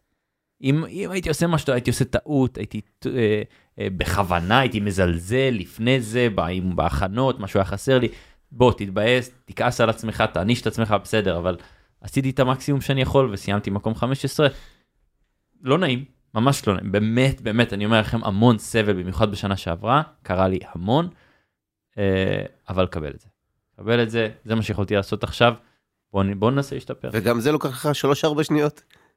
לא, קצת יותר, קצת יותר, ו- ושנה זה- שעברה, זה, זה בעצם אחרי המרוץ, אתה, כאילו ההתחבטויות, זה, כן. אתה מתאר התחבטויות, אתה, לגמרי. כאילו אי אפשר לעשות את זה בזמן המרוץ או מיד אחרי המרוץ, זה לא... שנה שעברה אה, הובלתי מרוץ באימולה, אה, הכל היה נראה מדהים, זינקתי ממקום אה, שישי, זינוק אחד הטובים ביותר שנראו בפורמולה 2, ציטוט שלהם. אה, מה, כאילו אהבת כזה מעליהם או משהו? אה, ממש כמעט. והובלתי את המרוץ, חצי ממנו, הכל הולך מדהים, מתקדם. אה, יש, אתה יודע, מכוניות לפניי בצורה וירטואלית, כי הן עוד צריכות להיכנס להחלפת גלגלים. אה, ממשיך את המרוץ, ופשוט ברגע אחד, 4 סנטימטר אה, במהירות של 196 קמ"ש, 4 סנטימטר מחוץ לאבן השפה, שולח אותי לקיר. וואו. ועוד לא ניצחתי מרוץ פורמולה 2. אז היית אה, כאילו, אתה היית על פודיום, כאילו. הייתי על סתם. הפודיום, כן, אוקיי. אבל, אבל לא, לא ניצחתי, במיוחד מרוץ ראשי, כי יש לנו מרוץ ספרינט בימי שבת ומרוץ ראשי ביום ראשון, זה המרוץ ראשי, ופשוט לקחתי את הגוש זהב הזה וזרקתי אותו לפח בטעות שלי. אז הכאב הוא, הוא בא לתואר, וצריך להתמודד. כאילו, איך מתמודדים עם דבר כזה? כן, על לא 4 יודע. סנטימטר. לא. כאילו אתה... קשה, אין, אני לא יכול לתאר את הקושי. אני חושב הכאב. אולימפיאדה אחרי 4 שנים אתה רק יכול לתקן, כן. אצלך זה יגיע המרוץ עוד כמה זמן, עוד שבוע. כן, נגיד, אבל uh, עדיין, זו הזדמנות ש... שהיא קשה. כל מרוץ באשר הוא, הוא מרוץ. אדיר, יש לכל, כמעט לכל מרוץ את אותו משקל. אנחנו מדברים על סוף השנה שאולי אתה אלוף, אולי אתה זה, מקרים קיצוניים יותר, אבל אתה. כאילו מרוקן אחרי שעה ורבע שעוברות. יש, אני יכול לדבר איתך? או שאתה כאילו אין עם מי לדבר? כן, לא יותר, תראה, תלוי, בערב הסעודית, שנה שעברה 43 מעלות, ולח, אז אנחנו יוצאים ו... וצריך כמעט כל- כל הנהגים. התלוננו על זה, כאילו. זה היה... כן, מה זה התלוננו? בואו תתאמנו יותר, כן. אנחנו צריכים להתאמן. אז אה, נכנסים לאמבטיית קרח ויוצאים, בסדר. אבל יש מרוצים קלים יותר. מונקו הוא יחסית קל, אה, אולי לא בדיוק קל, אבל הוא יותר רגוע מבחינה פיזית. לא, אבל עדיין אתה כאילו מרוקן בסוף מרוץ? בדרך כלל כן. ואז שלא ידברו איתך, איך זה עובד? זה לא שלא ידברו, מתיישבים לפגישה עם המהנדסים ומתחילים לעבוד. לקדוח. זה ממש רחוק מלא ידברו. שאגב, זה, ועוד פעם, בדיוק כמו טייסים. כן. הם עושים את התחקיר מיד אחרי. מיד אחרי, כן. דיבריף, זה בדיוק אותו כן. דבר. כן. אה, דברים שאתה לא מוכן להתפשר עליהם. חוץ מאבות שנותנים לבנות שלהם. אני לא אתפשר על שום דבר שיפגע בקריירה בתוך מערכות יחסים, אה, בין אם הן רומנטיות או עם חברים. כלומר, אם יש עכשיו אה, חתונה לחבר, חבר עכשיו מתחתן והזיז את התאריך של החתונה כי יש מרוץ, וואו. ואם אני אהיה באיזה אירוע חברתי או עם החברה, אה, ואנחנו לפני מרוץ, אנחנו לפני אימונים חשובים, אז, אז אין אלכוהול, התזונה היא בריאה, אני הולך לישון ב-10-11 גג, וזה ברזל, כאילו, אה, זה לא ישתנה, אין מצב. המקצועיות שלך כן, זה משהו מצב. שלא משנה מה קורה בחיים, לגמרי, ואני אני מאוד מעריך את זה אצל אנשים אחרים.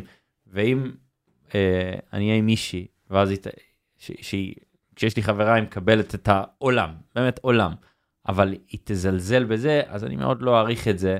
כלומר, היא תבקש ממני להעריך את, ה, אה, את השעת שינה, או כלומר לדחות את השעת שינה, או, או לאכול קצת, או לשתות יותר, או משהו כזה, אני מאוד לא אעריך את הבקשה, עזוב את זה שאין מצב שאני אעשה את זה, אני לא אעריך את הבקשה, ואם לה יש את העולם שלה, והיא תבקש את זה, אז אני אעריך את זה כמו זהב. שמעתם בנות? אה, לא, אין בנות ששומעות לפי דעתי, אז לא, סתם, סתם. הדרך לליבו של רועי עובר דרך 10 בלילה לישון. אמ, בדיוק. בסדר. מקור קשה. המוטיבציה שלך, אם אנחנו צריכים, כאילו, אם המקור הוא הגרעין, אתה יודע, מה מה המקור? מה הגרעין הזה? אה, אני חושב שזה, כמו שדיברנו בהתחלה, מוטיבציה באה מ- מהאגו שלנו, התחרותיות שהיא בעצם אגו, רוצים לשמור אותו מאוזן ולא, שהוא לא פוגע בנו, אבל אנחנו רוצים, ההנאה שבניצחון בתחרותיות והאתגר שבה הוא אדיר, הוא דבר מדהים, זה, זה תכלית שאין לה תחליף וכסף לא יכול לקנות אותה. והניצחון במרוץ והדופמין שהוא מביא, השימוש בכישרון, בגיפט, כמו שכתוב לך על היד, הכישרון הזה שקיבלתי, אני משתמש בו ומצליח, אה, זה פשוט אדיר. זה פשוט אדיר, אני מודה לאלוהים שקיבלתי את היכולת. מימוש. הגיפט שקיבלת. כן. מממש את הגיפט שקיבלת. לגמרי. וגם לגבי אגו, מה שאתה אומר, זה גם משהו שהרבה אנשים אה, לדעתי מתבלבלים. אני אין לי אגו. זה שטויות, אתה אומר לנהל את האגו. יש לי אגו, אני צריך לנהל אותו. כן. כן, אה, מי שאומר אין לי אגו זה... אגב, גם- הייתי אומר את זה פעם, אבל זה מאוד מגוחך, דבר כזה. כן, גם גדול השחקנים הקבוצתיים בכל הזמנים, ביל ראסל, היה מונע מאגו. הוא, הוא רצה לנצח בשביל, כי זה מה שעשה לו טוב לאגו. הוא הבין כן. שהוא לא יכול להתנהג כאגואיסט בשביל זה, אבל זה היה כל המטרה, היה אגו- לה- להגן על האגו. אגו זה לא דבר חשוב, זה דבר קריטי. השאלה אם הוא מנהל אותך או אתה מנהל אותו. בדיוק. הניצחון, הניצחון הוא משהו שאתה חי, כאילו אתה משחק פינג פונג עם חברים, אתה חייב לנצח אותם? אה, קח פיפא, אוקיי. אוקיי? איך אתה בפיפ"א? משחקים פיפא, ופיפא זה דבר מדהים, זה מראה מדהימה לתוך הנפש לאנשים תחרותיים לפחות, אוקיי. כי אתה יודע צוחקים יאללה פיפא פיפא פיפא ואנשים נהיים תחרותיים ואתה יודע כן. יכולים לכעוס ולהיות פתאום נהיה מצב לא נעים וזה מדהים עכשיו אני מרגיש את זה אתה מרגיש את זה אתה, אתה כולה משחק בפלייסטיישן עם חבר ואתה מרגיש את ה... אתה יודע את הלהט ואתה חייב לנצח ואני שואל את עצמי למה. מה אכפת לי שהוא ינצח והוא ייהנה והוא ישמח זה חבר שאני אוהב אותו למה שהוא לא ייהנה מה מה אחרי עוד דקה אנחנו נשכח מהמשחק הזה נעבור הלאה וזהו. אז אה, מצד שני בוא נהנה מהתחרותיות והאתגר הזה. ואני מגביל את עצמי בכמה שזה נותן להשפיע לי לה, כמה שאני נותן לזה להשפיע עליי אבל אני לומד ליהנות מזה בין אם אני מפסיד או מנצח. אני לא, כי אני מפסיד בפיפ"א, אני, אני לא, אני לא יכול להיות שמח. סורי. מעציב אותי. זה, זה עבודה מדהימה, כלומר זה אתגר מדהים לעבוד עליו פסיכולוגית, להגיד אוקיי אני מפסיד אז מה הפסדתי, זה קשה בטירוף, גם לי. אני מפסיד אני כבר ב-2-0 לא, ו... וקשה, זה קשה, זה... אבל אתה אומר, "בסדר, אה, עוד דקה נשכח מזה, אוקיי, וכיף יותר לנצח, כן, אבל אם היית מנצח כל הזמן באיזשהו שלב היה נמאס. מה החרטה הכי גדולה שלך? אם עולה, המרוץ ההוא כן. שדיברנו עליו, כן. הטעות הענקית הזו היא תישאר איתי זה חרוט. אה, אני מקבל את הזיכרון הזה לא כטראומה. חרטה זה מחרוט? עכשיו שאני חושב על זה. אה, לא יודע. מעניין. זה חרטה חרוט. במקרה הזה כן. כן. כי זה משהו שחרוט בך. אז אולי זה הקעקוע הבא שלך. חרטה. כן. לחרוט עם. עם קו strike through כזה. תעשה 4 סנטימטר, קעקוע של 4 כן. סנטימטר.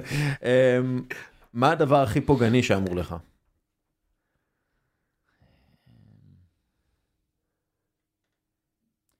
אני מנסה לחשוב על מה מה הצליח לחדור לחדור אליי כי כן, אני, זה פוגעני, כיום, כאילו. כיום אני מצליח לראות ברגע שמנסים, אה, אתה יודע, להטיח בי דברים פוגעניים, אני מצליח לראות אה, למה הבן אדם אומר את זה. אם הוא שולח לי, אה, הדבר שהכי יצליח איכשהו לחדור, כי הוא אמת, זה you're too old to drive in F2.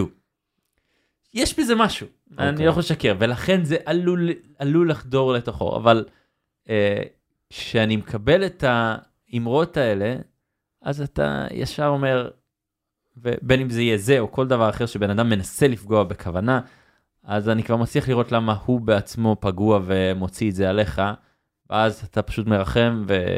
אתה פשוט משתמש ביכולת עיבוד המהירה שלך, הצ'יפים המתקדמים שיש לך, כדי להתמודד, ספונסות באינטל. כן. לא, כדי להתמודד עם, אתה יודע, עם דברים ש... כאילו ביום-יום, נכון? כאילו, כן. אתה אומר, אני כועס, ואז תוך משמעית. שלוש שניות אני, אוקיי, סבבה. חד משמעית, ואני מאוד אוהב, מאוד נהנה מה, מהדרך חיים הזו, כי זה מאוד מקל עליך, אתה יודע, אין, אין סבל, אין סבל רגשי. אין, כי אתה מצליח, לנט... ברוב המקרים, כן? אתה מצליח לנטרל אותו, אתה לא נותן לדברים קטנים להשפיע עליך. זה לפי דעתי הדבר. עזוב אותך ייעוץ למסלולים וכאלה, ת, ת, תלמד אנשים איך לעשות את זה. זה יפה. זה, זה להתגבר על עצמך. כן. תראה, פה- פה ה-too old, אה, מה מה אתה רוצה להיות כשתהיה גדול? אה, שואלים אותי מה החלום שלך, אז אתה יודע, הנהגים אומרים, אה, בנטפליקס עשו את זה, כל הנהגים פורמולה 1 world champion, פורמולה 1 world champion, יוקי צונודה אמר to open Italian restaurant, שזה מעולה. שזה מעולה, כן. אה, גם יכול להיות שזה אחד לא החלומות שלי. פיוז'ן אפילו. עוד- כן, Italian, כן. לא, אבל של להיות בפורמולה 1 עדיין זה חלום אה, אמיתי עבורך? אה, זה לא חלום, זו מטרה לעוד שנה, שנתיים. אה, כן, זה- זה ק- זה כן, קיים. כי אנחנו כבר חצי רגל בפנים. עשיתי את כל הימי שישי בעצם עם וויליאמס, שאני על המסלול בפורמולה אהה. 1 באימונים, וראינו שהביצועים הם מעל ומעבר להיכנס להיות נהג מרוץ. אתה מדמיין את עצמך בנטפליקס? מדבר? אני מדמיין את עצמי בפורמולה 1 ונטפליקס זה זה נספח כזה. אה, אז זו מטרה, זה לא חלום. החלום, החלום פנטזיונרי כזה, זה ניצחתי את האליפות פורמולה 1 פעם או פעמיים, עשיתי את שלי, נהניתי מהזמן הזה, ועכשיו אני יושב על היאכטה שלי וכותב ספר. זה החלום. איפה היאכטה? אפרופו. איפה שיש שמש. אגב, יש יוצא כסף מהסיפור הזה? כי אתה בטח, יש הרבה מאוד הוצאות על הדברים, אבל עכשיו גם הכנסות. אתה כזאת אימא יהודייה. זה פשוט נורא. לגמרי. אה, בפורמולה 2 אה, זה לא שיש כסף בכמויות, זה פשוט אה, משכורת של אה, ספורטאי אה, סביר לחיות בצורה יפה, אה, ההוצאות מכוסות כמובן, וזה מדהים כי לא, לא מתעסקים בזה, לא, לא נכנסים בזה, לא מתעסקים בזה. אין- לא מה שמניע זה לא אותך. בשיח, זה לא מה שמניע אותי, אני עושה את מה שאני אוהב, יש לי, הדברים האלה דואגים לזה. אה, כמו שאמרנו, יש לנו את אה, סילבן אדמס שתומך ו- בקטע הזה אה, המינהלתי, אז אה, אפשר להתרכז במרוצים. אתה, אתה בכלל, אני, לפי מה שאני מרגיש, אתה בכלל לא חושב על היום שאחרי וכאלה, זה לא בראש שלך. אני לא חושב על היום שאחרי, כי יש כל כך הרבה אופציות, ויש כל כך הרבה עניין בתחום, ויש הרבה מה לעשות, אה, והמחשבה לא תעזור. היא, היא. היא לא תביא לי איזה בנפיט של יואו בוא נדאג עכשיו למה יהיה אחרי אם יהיה מתי יהיה עזוב בוא נתרכז תן נתרכז בבחריין עוד שבוע לדעת מה אני עושה בצורה הזה ואם יש לי רגע רגע דל אה, ל- לנדוד במחשבות לעתיד הרחוק אז אה, תהנה בפנטזיות כן שוואי שוואי. על יאכטה. אה, לא, כל האנרגיות מתועלות ל- לכאן ועכשיו לגמרי. ופרודוקטיביים. כן. כן. מורשת אישית, כמה היא חשובה לך? בקטע משפחתי או מור- מורשת אישית, כל אחד לוקח את זה למקום שלו. חשובה כן לא בצורה מוגזמת כי בקלות זה בורח לאגו לא מאוזן. אוקיי. אה, האם הייתי רוצה שדה תעופה על שמי או מסלול על שמי? אם, אם יגיע לי, אז כן. אז בוא נגיד, המורשת אליה אהיה ראוי אה, ביום שיבוא, לא מעבר. האם אתה, כבן 13, היית אוהב את מה שאתה עכשיו? כן. התשובה היא כן, אם... אה, אוקיי, התשובה היא כן, ואם הייתי חוזר לגיל 13 ויכול לעשות כמה טוויקס קטנים, אתה יודע, לא שינויים משמעותיים, אה, אז, אז עוד יותר. איזה? מה? למשל אה, שינוי קטן. כמו... בוא נאמר בפורמולה 3 שזה הקטגוריה שמתחת לפורמולה 2 תשווה אותה לכדורגל איך שאתה יודע. כן. אה, עשיתי טעויות או בעצם לא ביטאתי את עצמי מספיק טוב.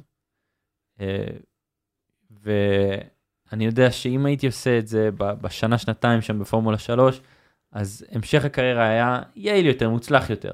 שוב חוכמה בדיעבד כמובן אבל אה, טעויות- שהייתי מסוגל לזה. טעויות לכן- בתחרות או טעויות אה, בהתנהלות? גם וגם, שמשפיעות אחת על השנייה, פסיכולוגית. אה, צריך לקבל את זה, כלומר, אני צריך לקבל את העובדה שבאותו זמן לא הייתי מסוגל להיות במקום הפסיכולוגי שאני נמצא בו היום. הייתי ילד אה, יותר אה, לחוץ, אה, יותר, אה, אתה יודע, הרבה פחות רגוע. נקרא לזה סוג של תזזיתי כזה, אתה יודע, מפחד מכל דבר וחרד יותר, אז מן הסתם שהביצועים בהתאם. עכשיו אתה cold as a ועוד פעם אנחנו מזכירים מלפפון. אמ, עצה אחת לחיים? Stay תתחיל calm. הכי מהר, ולאט לאט, לא, סתם. לא, אה, מה stay calm, stay calm, כאילו, מה שלא קורה, באמת, מה שלא קורה, גם במצב הקיצוני ביותר, הקיצוני ביותר, ולך להכי קיצוני שיותר, שיהיה כמה שאפשר uh, to stay calm, כי מסבירים את זה פסיכולוג, פסיכולוגים ספורט בצורה פשוטה מאוד. למוח שלנו מן הסתם יש 100% ממה שהוא מסוגל לעשות. תן ללחץ ולחרדה ולסטרס 10% יהיה לך רק 90% מהמוח, תן להם 60% יהיה לך רק 40% מהמוח לבצע את מה שאתה רוצה לבצע. אז זה בא בצורה טבעית, חייבים לקבל את זה שהלחץ, הסטרס, החרדות יגיעו בצורה טבעית לכולם. השאלה היא כמה מקום אנחנו נוטלים להם, כמה אנחנו נכנעים להן, אה, ואיך אנחנו יוצאים מאזור הנוחות. אה, אמבטיית קרח לדוגמה, היא דבר מדהים, כי המאמן שלי בקליניקה שלו פה בארץ יש אמבטיית קרח ואני והוא אני יודע שאני צריך לעשות את זה פעם בשבוע אני יודע שאני רוצה לעשות את זה וההרגשה אחרי זה היא מדהימה מדהימה. אבל אזור הנוחות לא נותן לי לא נותן לי. אני פשוט מרגיש מנסה להתחמק מזה ומנסה למצוא תירוצים למה הפעם לא. במקום צא מאזור הנוחות הרגשי תתגבר על הצורך, לא, על הרצון לא לעשות את זה, או על הבריחה, תתגבר על זה וכנס למים. ופום, מרגיש את ההבדל, זה מתפוצץ, היכולת המדהימה הזו. מה מה כזה היי אחרי? לא לא יצא לי לעשות. תנסה. ואז מה? כאילו מה... אה, בעצם, טכנית כל כלי הדם בגוף מצטמצמים, נסגרים, נסגרים, נסגרים, וברגע שאתה יוצא, פוף, נפתחים והכל נשטף. אה, הגוף נהיה אדום, הדם נזרם ומתחדש. אה, הרגשה מדהימה, אחרי זה יכול לעשות פלאים מבחינת ריפוי שרירים, מפרקים והכל. יש את הצ'מבר הזה, של הקרח. כאילו, כן. זה קרח שלברון ג'יימס עושה את זה הרבה. אתה יודע, עוד- וש- עוד משהו. אה, קטן. קטן, קטן.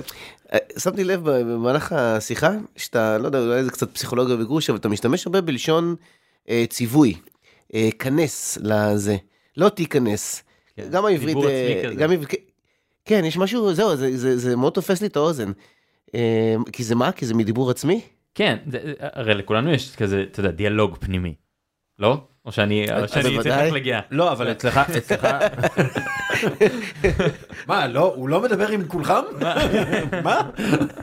הייתי בטוח שהוא אלוהים. הוא לא לא דיבר איתנו בכלל. אמ, זה בא, זה בא מדבר מאוד מעניין. הוא שואל את עצמו שאלות. זה, זה בא ממקום של אני עכשיו במרוץ ואני אומר וואי הוא מגיע הוא, יעקוף אותי שיט הצמיגים שלי לא טובים אה, אז, ואז היי רוי די די ריסט כנס לעצמך תקדם יאללה. טק, ואז כאילו אתה מדבר לעצמך בלשון ציווי. כן. כי זה יותר פשוט מ אוי מה קרה לי מה אבל זה גם טכניקה, נכון? זה גם משהו שצריך... כן, ל- לגמרי. כן. כן. אה, טוב, השאלה הכי קשה, המלצה על ספר. אה, מצוינים של מלקום גלדוול. אוקיי, מעניין. מאוד, כן. כי בפן הטכני, כאילו, אם אנחנו, אני יכול לומר, בוא נגיד בפן הקצת רוחני פסיכולוגי יותר, ארבע הסכמות, אה, אם אתם מכירים, שזה גם נותן איזה, אתה יודע, כאילו מבט על פרספקטיבה מעניינת לאיך אנחנו מתייחסים לחיים, לא לוקחים דברים באופן אה, אישי וכולי, אה, אה. אבל מי- אני לא זוכר מי אמרה לנו גם כן על זה. יכול להיות שכן. לא זוכר. כן, אבל- כן, הייתה התייחסות לזה. כן. כן. כן, מאוד מעניין, אתה יודע, אפשר ללכת גם על זה, ארבע הסכמות. הוא, אה, יש פה קצת, בוא נגיד, יותר מדי מהרוח שצריך להיזהר לא לברוח לזה, כי זה עלול לקחת אותנו למקום רגשי עמוק מדי, שזה מתחיל להשתלט עלינו, אבל ההיגיון שבדבר הוא אדיר. אוי, ניסני, מאחל לך הרבה ניצחונות. מאחל לך. גם שבעוד 20-25 שנה ככה אתה יהיה לך את היאכטה שלך אתם במונקו. תוזמנו, שניכם, נבטיח. אני רושם. כן, בבקשה. תודה רבה לך. תודה רבה. תודה לכם. זה היה וואטסאפ, שמעת וואטסאפ עכשיו, נכנס להקלטה.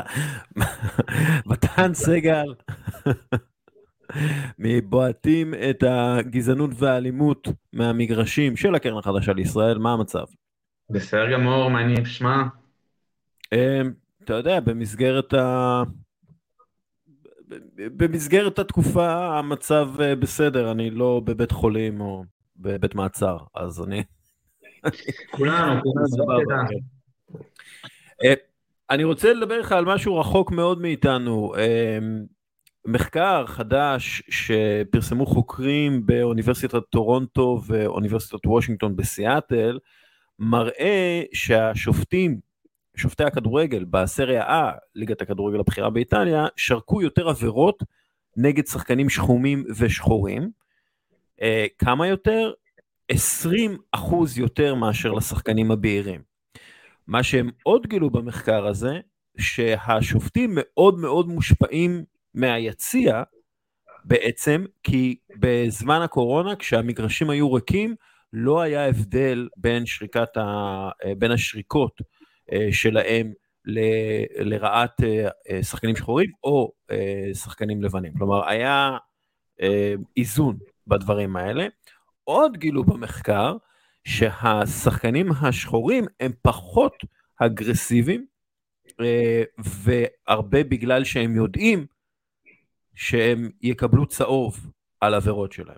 כלומר, יש פה מחקר, בעיניי, מחקר שמאוד מזכיר מחקר אחר שהיה ב-NBA, שהראה ששחקנים שחורים שורקים להם ליותר עבירות, כמובן אחרי שעושים נורמליזציה וכל הדברים האלה. וברגע שהכירו את המחקר הזה, השופטים ב-NBA, ברגע שהכירו את המחקר הזה והבינו את המחקר הזה ודיברו על המחקר הזה, כמות, כמות העבירות שנשרקו לשחקנים שחורים ירדה והגיעה לאיזון. אז קודם כל, מעניין אותי, מעניינת אותי הדעה שלך בעניין, והאם יש משהו אופרטיבי שאנחנו יכולים לקחת אה, מהמחקר הזה וללמוד עליו או אה, ליישם כאן בישראל. א', זה מתסכל, מתסכל מאוד לשמוע את המחקר הזה. אני גם אגיד שאני לא אתפלא אם בישראל אנחנו נמצא נתונים לא רחוקים מהמציאות. אין, אין הרבה הבדל בין, אה, בין איטליה לישראל בהקשר הזה, אני חושב שבעוד מקומות בעולם אגב. אמ, זה, זה ממש מתסכל העניין הזה. כאילו, אני זוכר שבזמנו סיפרת לי על מחקר שעשו בהקשר של אה, שחקנים שחורים, אה, מול שחקנים לבנים בהקשר של מי יותר אתלט. כן. וברגע שהצליחו להוציא את, ה, את המאפיין של צבע העור, אז uh, הנחקרים טענו שדווקא השחקנים הלבנים יותר אתלטים. כן. Um, זה, זה מאוד מתסכל, זה הרבה פעמים גם uh, מביא איזושה, איזושהי תחושה של חוסר אונים, כאילו, אוקיי, אז הרי השופטים לא בהכרח עושים את זה בכוונה, זה לא כי הם uh, בהכרח uh, uh, כולם שם גזענים, אבל זה קורה. זה, לא, זה, אגב, זה גם מלמד בעיניי, העניין הזה של, של מה שקרה ב, בזמן המגפה באיטליה, מלמד הרבה על זה שהגזענות שלנו הרבה פעמים היא בתת מודע. ו, וצריך לעשות לה איזה סוג של טריגר כזה כדי שנהפוך לגזענים באיזשהו מקום. נכון, נכון, וזה אגב עונה מדהים על השאלה למה אנחנו לא יכולים לקבל, אה, לקבל את הגזענות והאלימות במגרשים כמשהו שהוא חופש הביטוי במגרש. זה, זה כאילו, זה באשכרה פוגע בספורטיביות שעליה אני מקווה ומאמין שרוב האוהדים רוצים לשמור. אני לא חושב שיש אוהד שרוצה לקבל אה, אליפות במתנה בגלל שקבוצה אחרת נענשה, אלא רוצה לזכות בה ביושר, כנ"ל לגבי גביע. אה, וזה נתון שהוא גם משמעותי, זאת אומרת, אוהד ששומע עכשיו שוואלה, אה, השחקן שלו בגלל צבע העור שלו נפגע רק בגלל שהוא, שהוא שחור, או בגלל שהוא ערבי, לצורך העניין, אם ניקח את זה פה לישראל, ואני שוב חוזר, אני מת... אה, לא נעשה מחקר על זה בארץ, אבל אני לא אתפלא אם יהיו תוצאות די דומות, הוא צריך להבין שכשהוא עושה את זה, ועושים את זה לשחקן שלו, יש לזה גם השלכה על הספורטיביות של המשחק. כן, שאגב, יכול להיות, אתה יודע, ש... שלאוהדים רבים לא אכפת הספורטיביות של המשחק, העיקר שננצח. מצד שני, אין היום קבוצה רצינית בלי uh, שחקן uh, שחום אור, uh, ומה שנקרא זה חרב פפיות, אם אתם, uh, uh, אם השריקות הגזעניות הן uh, שלכם, אז אתם מתגזנים uh, על שחקנים של היריבה ועל שחקנים uh, שלכם. ובסופו של דבר אתם פוגעים בקבוצה שלכם. כלומר, יש פה עניין, יש פה עניין ממש, כאילו, מראה כמה הגזענות היא, היא, היא אין, אין תועלת בגזענות בכלל. כלומר, זה, זה פשוט משהו מיותר לחלוטין עבור כולם. גם הבן אדם הכי גזען בעולם, אם הוא שורק שריקות גזעניות יחד עם הקהל שאיתו כלפי שחקן שחור אה, בקבוצה היריבה, זה כנראה בהכרח יפגע בו, גם בשחקן השחור שלו. בשחקן השחור שלו, שלו, כאילו, בגרשיים אה, כפולים. אז, אז, אה, אז זהו, זה כאילו, גרשיים כפולים. לא, לא אומרים את זה ככה, נו. מחאות, מחאות כפולות, כן. אמ, למרות שגרשיים כפולים זה גם סבבה, לא? טוב, לא משנה, לא, לא, לא, לא צריך להיכנס. אמ, אמ, אז, אז אוקיי, אז מה, מה עושים? מה, מה לדעתך צריך לעשות עכשיו עם הידע הזה שיש לנו? אז דבר ראשון כן צריך לדבר, אה, לדבר על זה בקונטקסט הישראלי, אה, בואו ננסה לקחת את זה רגע לקונטקסט הישראלי. בישראל אנחנו שומעים נהמות אה, כלפי שחקנים, לא הרבה, זאת אומרת ראיתי סרטונים אה, משנות התשעים של אה, קהלים גדולים בארץ שזה יציע שלם נוהם, זה דברים שלשמחתנו, אה, כן. מעטים הפעמים שאנחנו נשמע, אם יש נעמות ביציע, זה בדרך כלל אה, של חבר'ה בודדים, אנחנו שומעים גם, אה, אנחנו, אנחנו שומעים כמעט אה, איזושהי הסכמה אבסולוטית בנושא הזה מקהלים גדולים, גם מארגוני אוהדים שממש משתיקים אה, אוהדים אחרים שהם אה, בוחרים לנהום. כן, צריך להגיד את זה לזכות ישראל, עדיין זה קיים, אה, אבל אני חושב שזה, שזה איזשהו מנגנון ש, שקיים בהרבה זה, זה ממש בתת מודע של האנשים. זאת אומרת, כן. הגזענות הזאת, אז נכון, בישראל אומנם הצלחנו להתמודד עם אה, נעמות, עדיין היא קיימת. עדיין היא קיימת ויש את התפיסה ההפרדתית הזאת, ואנשים אומרים היום, לנהום זה לא בסדר, אבל יש להם מחשבות אחרות כלפי אה, שחקנים שחורים. זה שוב, זה, זה לחזור לשורש העניין, וזה, וזה, אה, וזה העניין הזה של החינוך, ובהקשר של חינוך זה השילוב. זאת אומרת, ראיתי כתבה לפני שהתחלנו להקליט, ראיתי כתבה מ-2018 גם על, על זה שרואים, כתבה מאנגליה, על זה שבמחלקות נוער, בין אם זה במודע או לא מודע, יש הדרה של שחקנים שחורים להתקבל לקבוצות, באופן אוטומטי זה איזשהו, מקטין להם את היכולת להיכנס לקבוצה מאשר שחקנים אחרים, ואנחנו מדברים על אנגליה, כדורגל הנפלא וכן הלאה, בטוח זה קיים גם פה. וככל שאנחנו נייצר יותר מפגשים בין ילדים שחורים לילדים לבנים, בין יהודים לערבים, ככה אנחנו נצליח לצמצם את, ה, את הגזענות, כי זה פתאום הופך את זה לבן אדם, בן אדם שעומד מולך. כן, ולפי דעתי צריך אה, לקחת את הפינה הזאת לאיגוד השופטים ולהראות להם. כלומר, שהם יהיו מודעים, שהם יהיו מודעים שיש בתת מודע שלהם את העניין הזה של הגזענות שמשפיעה עליהם, הגזענות מהיציע שמשפיעה עליהם. והם צריכים להיות מודעים לזה, ברגע שהם מודעים לזה, יהיו פחות החלטות לא הוגנות כלפי אה, בני מיעוטים. לגמרי. מתן, תודה רבה לך. תודה לך. עידו מינקובסקי. דסקל. מה זה? מה קורה דסקל? זה היה שיר כאילו? זה היה ניסיון ל hook. דסקל. תקשיב, אתה עובד על הוקים טוב בטיק טוק, אה, אה, צריך... אה, מה, ברסים לא רעים, הייתי אומר. כן, כן, אני אומר, תעקבו אחרי, לכל המיליונים, לכל המיליוני המאזינים, תעקבו אחרי עידו מינקובסקי בטיק טוק. תודה רבה, אנחנו נודיע איך הספוטיפיי יושפע אחרי הרעיון הזה.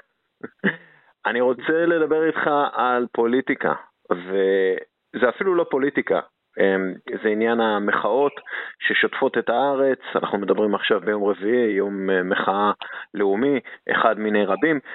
אמ, למה הספורטאים הישראלים לא- אפילו, אפילו לא באזור של המחאה, כאילו היה, אני חושב ששרן יני צולם, איפשהו במחאה נראה כאילו הוא הגיע לשם בטעות, אבל אין, הם לא אומרים מילה על הדבר הזה. בואו נתחיל אה, מהסוף. זה, זה מצחיק. בישראל ההתחלה היא גם הסוף. כן. איך שההתחלה נראית ככה, הסוף נראה. ב-98, ברוב עוונותיי, אה, שאני אוהד הפועל חיפה, זכיתי למזור. זו הייתה שנה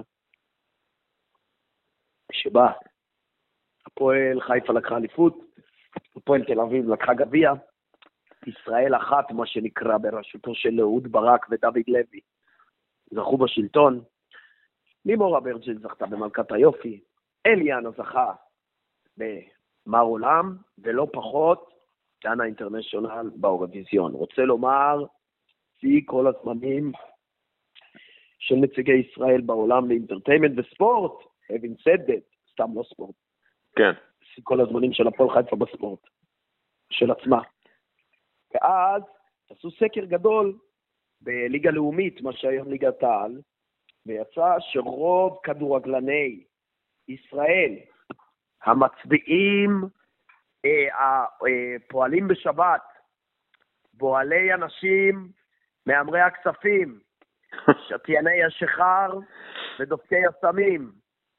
אנשים שלא הייתי אומר שרובם ככולם נמצאים בקרבנו, הם נמצאים בעיקר במגרשי הכדורגל, עם דוגמניות וכולי וכולי. מה שנקרא, לעבור על עשרת הדיברות בקטן, אבל אה, לשמוע כל אישה זה כבר גדול. ש"ס זכו ברוב מוחץ ביחד עם הליכוד, כבר בשנה שבה השמאל חזר לשלטון. רוצה לומר, דבר ראשון, הבייס, לא להגיד ספורט, כדורסל וכדורגל, מדובר בשני אה, אה, קהלים שונים, שחקנים שונים, יש לי חשד שגם בטניס, בהתעמלות אומנותית וכולי, אתה תמצא סקרים שונים על המצב הקיים. ועל כך, א', האוהדים והשחקנים בכדורגל, שזה הספורט היחידי שבאמת מכירים בארץ, בארץ, הם כולם נגד המחאה. ואז יוצא מצב שאם הם אומרים בעד הם ניזוקים, ממש, ואם הם אומרים נגד הם ניזוקים פחות, אבל עדיין, בטח בתקשורת, ונשאלת השאלה, מה הכשיר אותם בכלל להביע דעה? אה, אני לא חושב שספורטאים הם כאלה חשובים, אלא המסר והכוח שיש בידם, אבל הוא מהדהד ערכים שהם לא פחות חשובים מרפורמה משפטית, כמו לא לשתות, לא לעשן, לעשות ספורט, להיות עם משמעת, להיות אה, אה, צנוע, לעבוד קשה, כאילו, אני אומר, כן. למעלה. ועל כך בישראל אין להם תכלית, מה שגם קל בישראל להביע רק דעות מיינסטרים. אמא, אני רוצה להתוודה בפנייך, אני סטרייט. אני אומר לך שראיתי פוסט לאחרונה של מישהו שאמר, או שה, שהוא היה לו התנסות עם גברים, אבל הוא החליט שהוא סטרייט ומאז הוא סטרייט. או שהוא אה, הומו בארון, או שהוא עבר תקיפה מינית. שניהם לא קשורים לפוסט שהוא אמר להורים שלו שהוא סטרייט, ונטלי דדון שיתפה, מה שנקרא, כל הכבוד להיות סטרייט לבן, אה, עשיר אה, אה, כן. ושמרן, וואו, איזה אוכלוסייה, איזה אמיץ. ועל כך, או שהם יגידו דעה שהם באמת אומרים, והיא ברורה מלאה של דחיפות על התחת, או שבאמת אה, הם רוצים להגיד נגד, נגד הממסד הנוכחי, נגד ממסד אחר, נגד וואטאבר, פשוט בישראל זה תמיד רק צד אחד תוקף וצד אחד מתגונן, זו, זו האמת, אה, מי שיגיד אחרת הוא מתקרנף. ועל כך, אה, הם לא מדברים. עכשיו, תגיד לי, למה הם לא מנצלים את הכוח שלהם? אני חושש שבכדורגל, אם הם ינצלו את הכוח שלהם, זה יהיה לרעת הדעות שלך, לא לטובת. אני שם עליהם זין על מה שהם חושבים הספורטאים העלובים האלה, שלא מביאים לא בספורט תוצאות ולא בפוליטיקה ולא בערך. אתה שואל למה הספורטאים לא מדברים פה? הנשיא לא מדבר, הרמטכ"ל לא מדבר, המפכ"ל לא מדבר, היועץ המשפטי שהוא מדבר זה רק שנים אחרי שהוא מכר אותנו אה, אה, על פי דעותיו, יכול להיות, אה, עוד פעם, אם אני בעד נתניהו וכולי, אני שמח על מנדלבליט, אבל גם זה אומר שהוא אה, יועץ שחשב משהו אחד ועשה משהו אחר, זה גרוע מאוד, זה לא ייתן לו נקודות זכות אצל אף אחד, לא בצד שהוא דופק ולא בצד שהוא דפק אותו. אה, אה, ועל כך אני רוצה לסיים את המשפט אה, של אה, דוד שלי בדרום אפריקה, שאומנם אני לא מדבר איתו שנים, קצת מחופף, מה שנקרא, תתפלא לשמור שאני הכי נורמלי במשפחה שלי. והוא אה, אמר לי, after 8 o'clock, אין לי למי לדבר ואין לאף אחד מה להגיד אותי. זהו, זה ככה עם הכדורגל אה, והספורט בישראל. תגיד לי מה הם יגידו, ומי רוצה לשמוע אותם בכלל. אתה יודע מה, אתה תתפלא לראות שהקופרניקים פה, הם אה, קוראים ברך לטובת אה, המיינסטרים, לא אה, כנגדו. ואל תגיד לי לברון ג'יימס, לברון ג'יימס הוא בן אדם שבגלל שהוא לברון ג'יימס, אז גם הסנטר שלו הוא לברון ג'יימסי. יאללה, דבר. אתה יודע מה, אני לא, אני קודם כל, אה, אני בעד פוסל מעורבות. לא, אני בעד מעורבות פוליטית של אה, ספורטאים, אני בעד שיגידו מה שהם חושבים ו- וכל הדברים האלה, בטח אם הדעה שלהם, אה, בטח אם הדעה שלהם היא דעה מגובשת, דעה, אתה יודע, דעה טובה. הדעה שלהם היא כמו שלי. כן, אתה- לא, לא בקטע הזה, באמת, כן, לי- מנומקת, מנומקת. מנומקת, שינמקו, אין לי בעיה. אה, העניין הוא שהספורטאים, הכדורגלנים, סליחה, לא הספורטאים, ספורטאים זה משהו אחר, הכדורגלנים הישראלים, הם אפילו לא מוכנים להיאבק למען הזכויות של כדורגלנים ישראלים. למה שהם יעשו את זה אבל? איך הם יצאו נשכרים? הלו מול מי? אתה אומר כי- לי יאבקו מול מי? מול הקבוצות, ההתאחדות, מול ההתאחדות. התרבות. אתה יודע שאין להם את אותם זכויות, אין להם את אותם זכויות שיש לכדורגלנים באירופה. אין להם את אותם זכויות, הם משחקים כביכול אותו ענף, אבל אין להם את אותם זכויות. הם, הם, הם אסירים של המועדונים שלהם עד גיל 24. אני ממש חושב שזה עונש ראוי ליכולת העלובה שלהם. אני ממש חושב שמין מצא את מינו. שסוג החוזה הוא כמו סוג השחקן. אני ממש מאמין בזה, דווקא, אני ממש מאמין. אני, אני לא, אני גם חושב, אני אגיד לך. משהו, אני חושב שיש הרבה כדורגלנים שהם אה, חבר'ה טובים וחבר'ה חכמים וחבר'ה מנומקים וחבר'ה שמבינים את העיוותים של, ה, של המערכת שמסביבם ושהם חלק ממנה והם הם, בגלל שלא מעודדים אותם לרגע להגיד משהו שכמו שאמרת מחוץ למיינסטרים אז הם, הם לא אומרים את זה ומכאן אני קורא אם זה גם יש יכול לזעוק אבל לבעלי הקבוצות. כן, אבל בעלי הקבוצות? כמה, בעלי קבוצות יש? זה כלום. שיקרה? מה אתה חושב שיקרה? שהקבוצות מייצגות את פלגי האוכלוסייה בארץ, מה אתה חושב? זה ישפיע או ימריד? לא, לא, לא, לא. בארצות הברית השחורים הם 100% מהספורט האמריקאי, לא משנה באיזה ספורט לא. סוציוקי. אני- לא, הם אני- הרוב. אני אם אגיד, יחזירו את הגולן, תהיה בטוח שישביתו את כל הכדורגל הישראלי. אה, אני או חס בספק. וחלילה, אה, אה, איך אומרים, לא חס וחלילה אה, אה, לשנות אה, רשות, אה, או להפוך את המשטר על אה, פיו, אני אומר לך, אם, עזוב, אם מישהו שהוא לא ביבי יעשה את מה שביבי עושה, כל הקבוצות משביתות את הזה, חוץ מהערביות. יש מצב.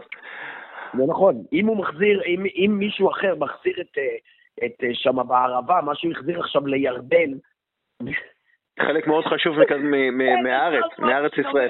אתה לא מאמין, יכלנו לשכן שם מיליון יהודים, אני לא מאמין פשוט איזה מדינה. כמו חיפה, הדבר היחיד שיותר גרוע מהמדינה זה אנשיה, שתדע לך. חיפה אחלה, די. כן, הדבר היחיד שיותר גרוע מהעיר זה החיפאים עצמם. זה הדבר היחיד שהוא יותר נורא מהעיר עצמה. אבל אתה מדבר בתור קרייתי, אל קרייתי. אני אז, בתור אה, דובר עיריית כן. חיפה קובע את מה שאמרתי. דובר עיריית פומפיי בעתיד, אני מקווה. עידו מינקובסקי, תודה רבה. אנחנו דווקא תודה, נדבר. ניכית אותי היום עם 72 אחוז, לא מעט. מגניב. יאללה ביי. אוקיי, חברים, אנחנו הגענו לסיום של הפרק הזה. תודה רבה לעידו מינקובסקי ומינקובסקי תקשורת, למתן סגל והקרן החדשה לישראל. תודה רבה לקבוצת ח'-י', תודה רבה לניב... לחליאלי, ותודה רבה לרועי ניסני, שנתן אה, שיחה מרתקת בעיניי, אה, משהו שאפשר ללמוד ממנו הרבה מאוד. וזהו, תודה רבה גם לך, מאזין יקר שנשאר עד הסוף. יאללה, ביי.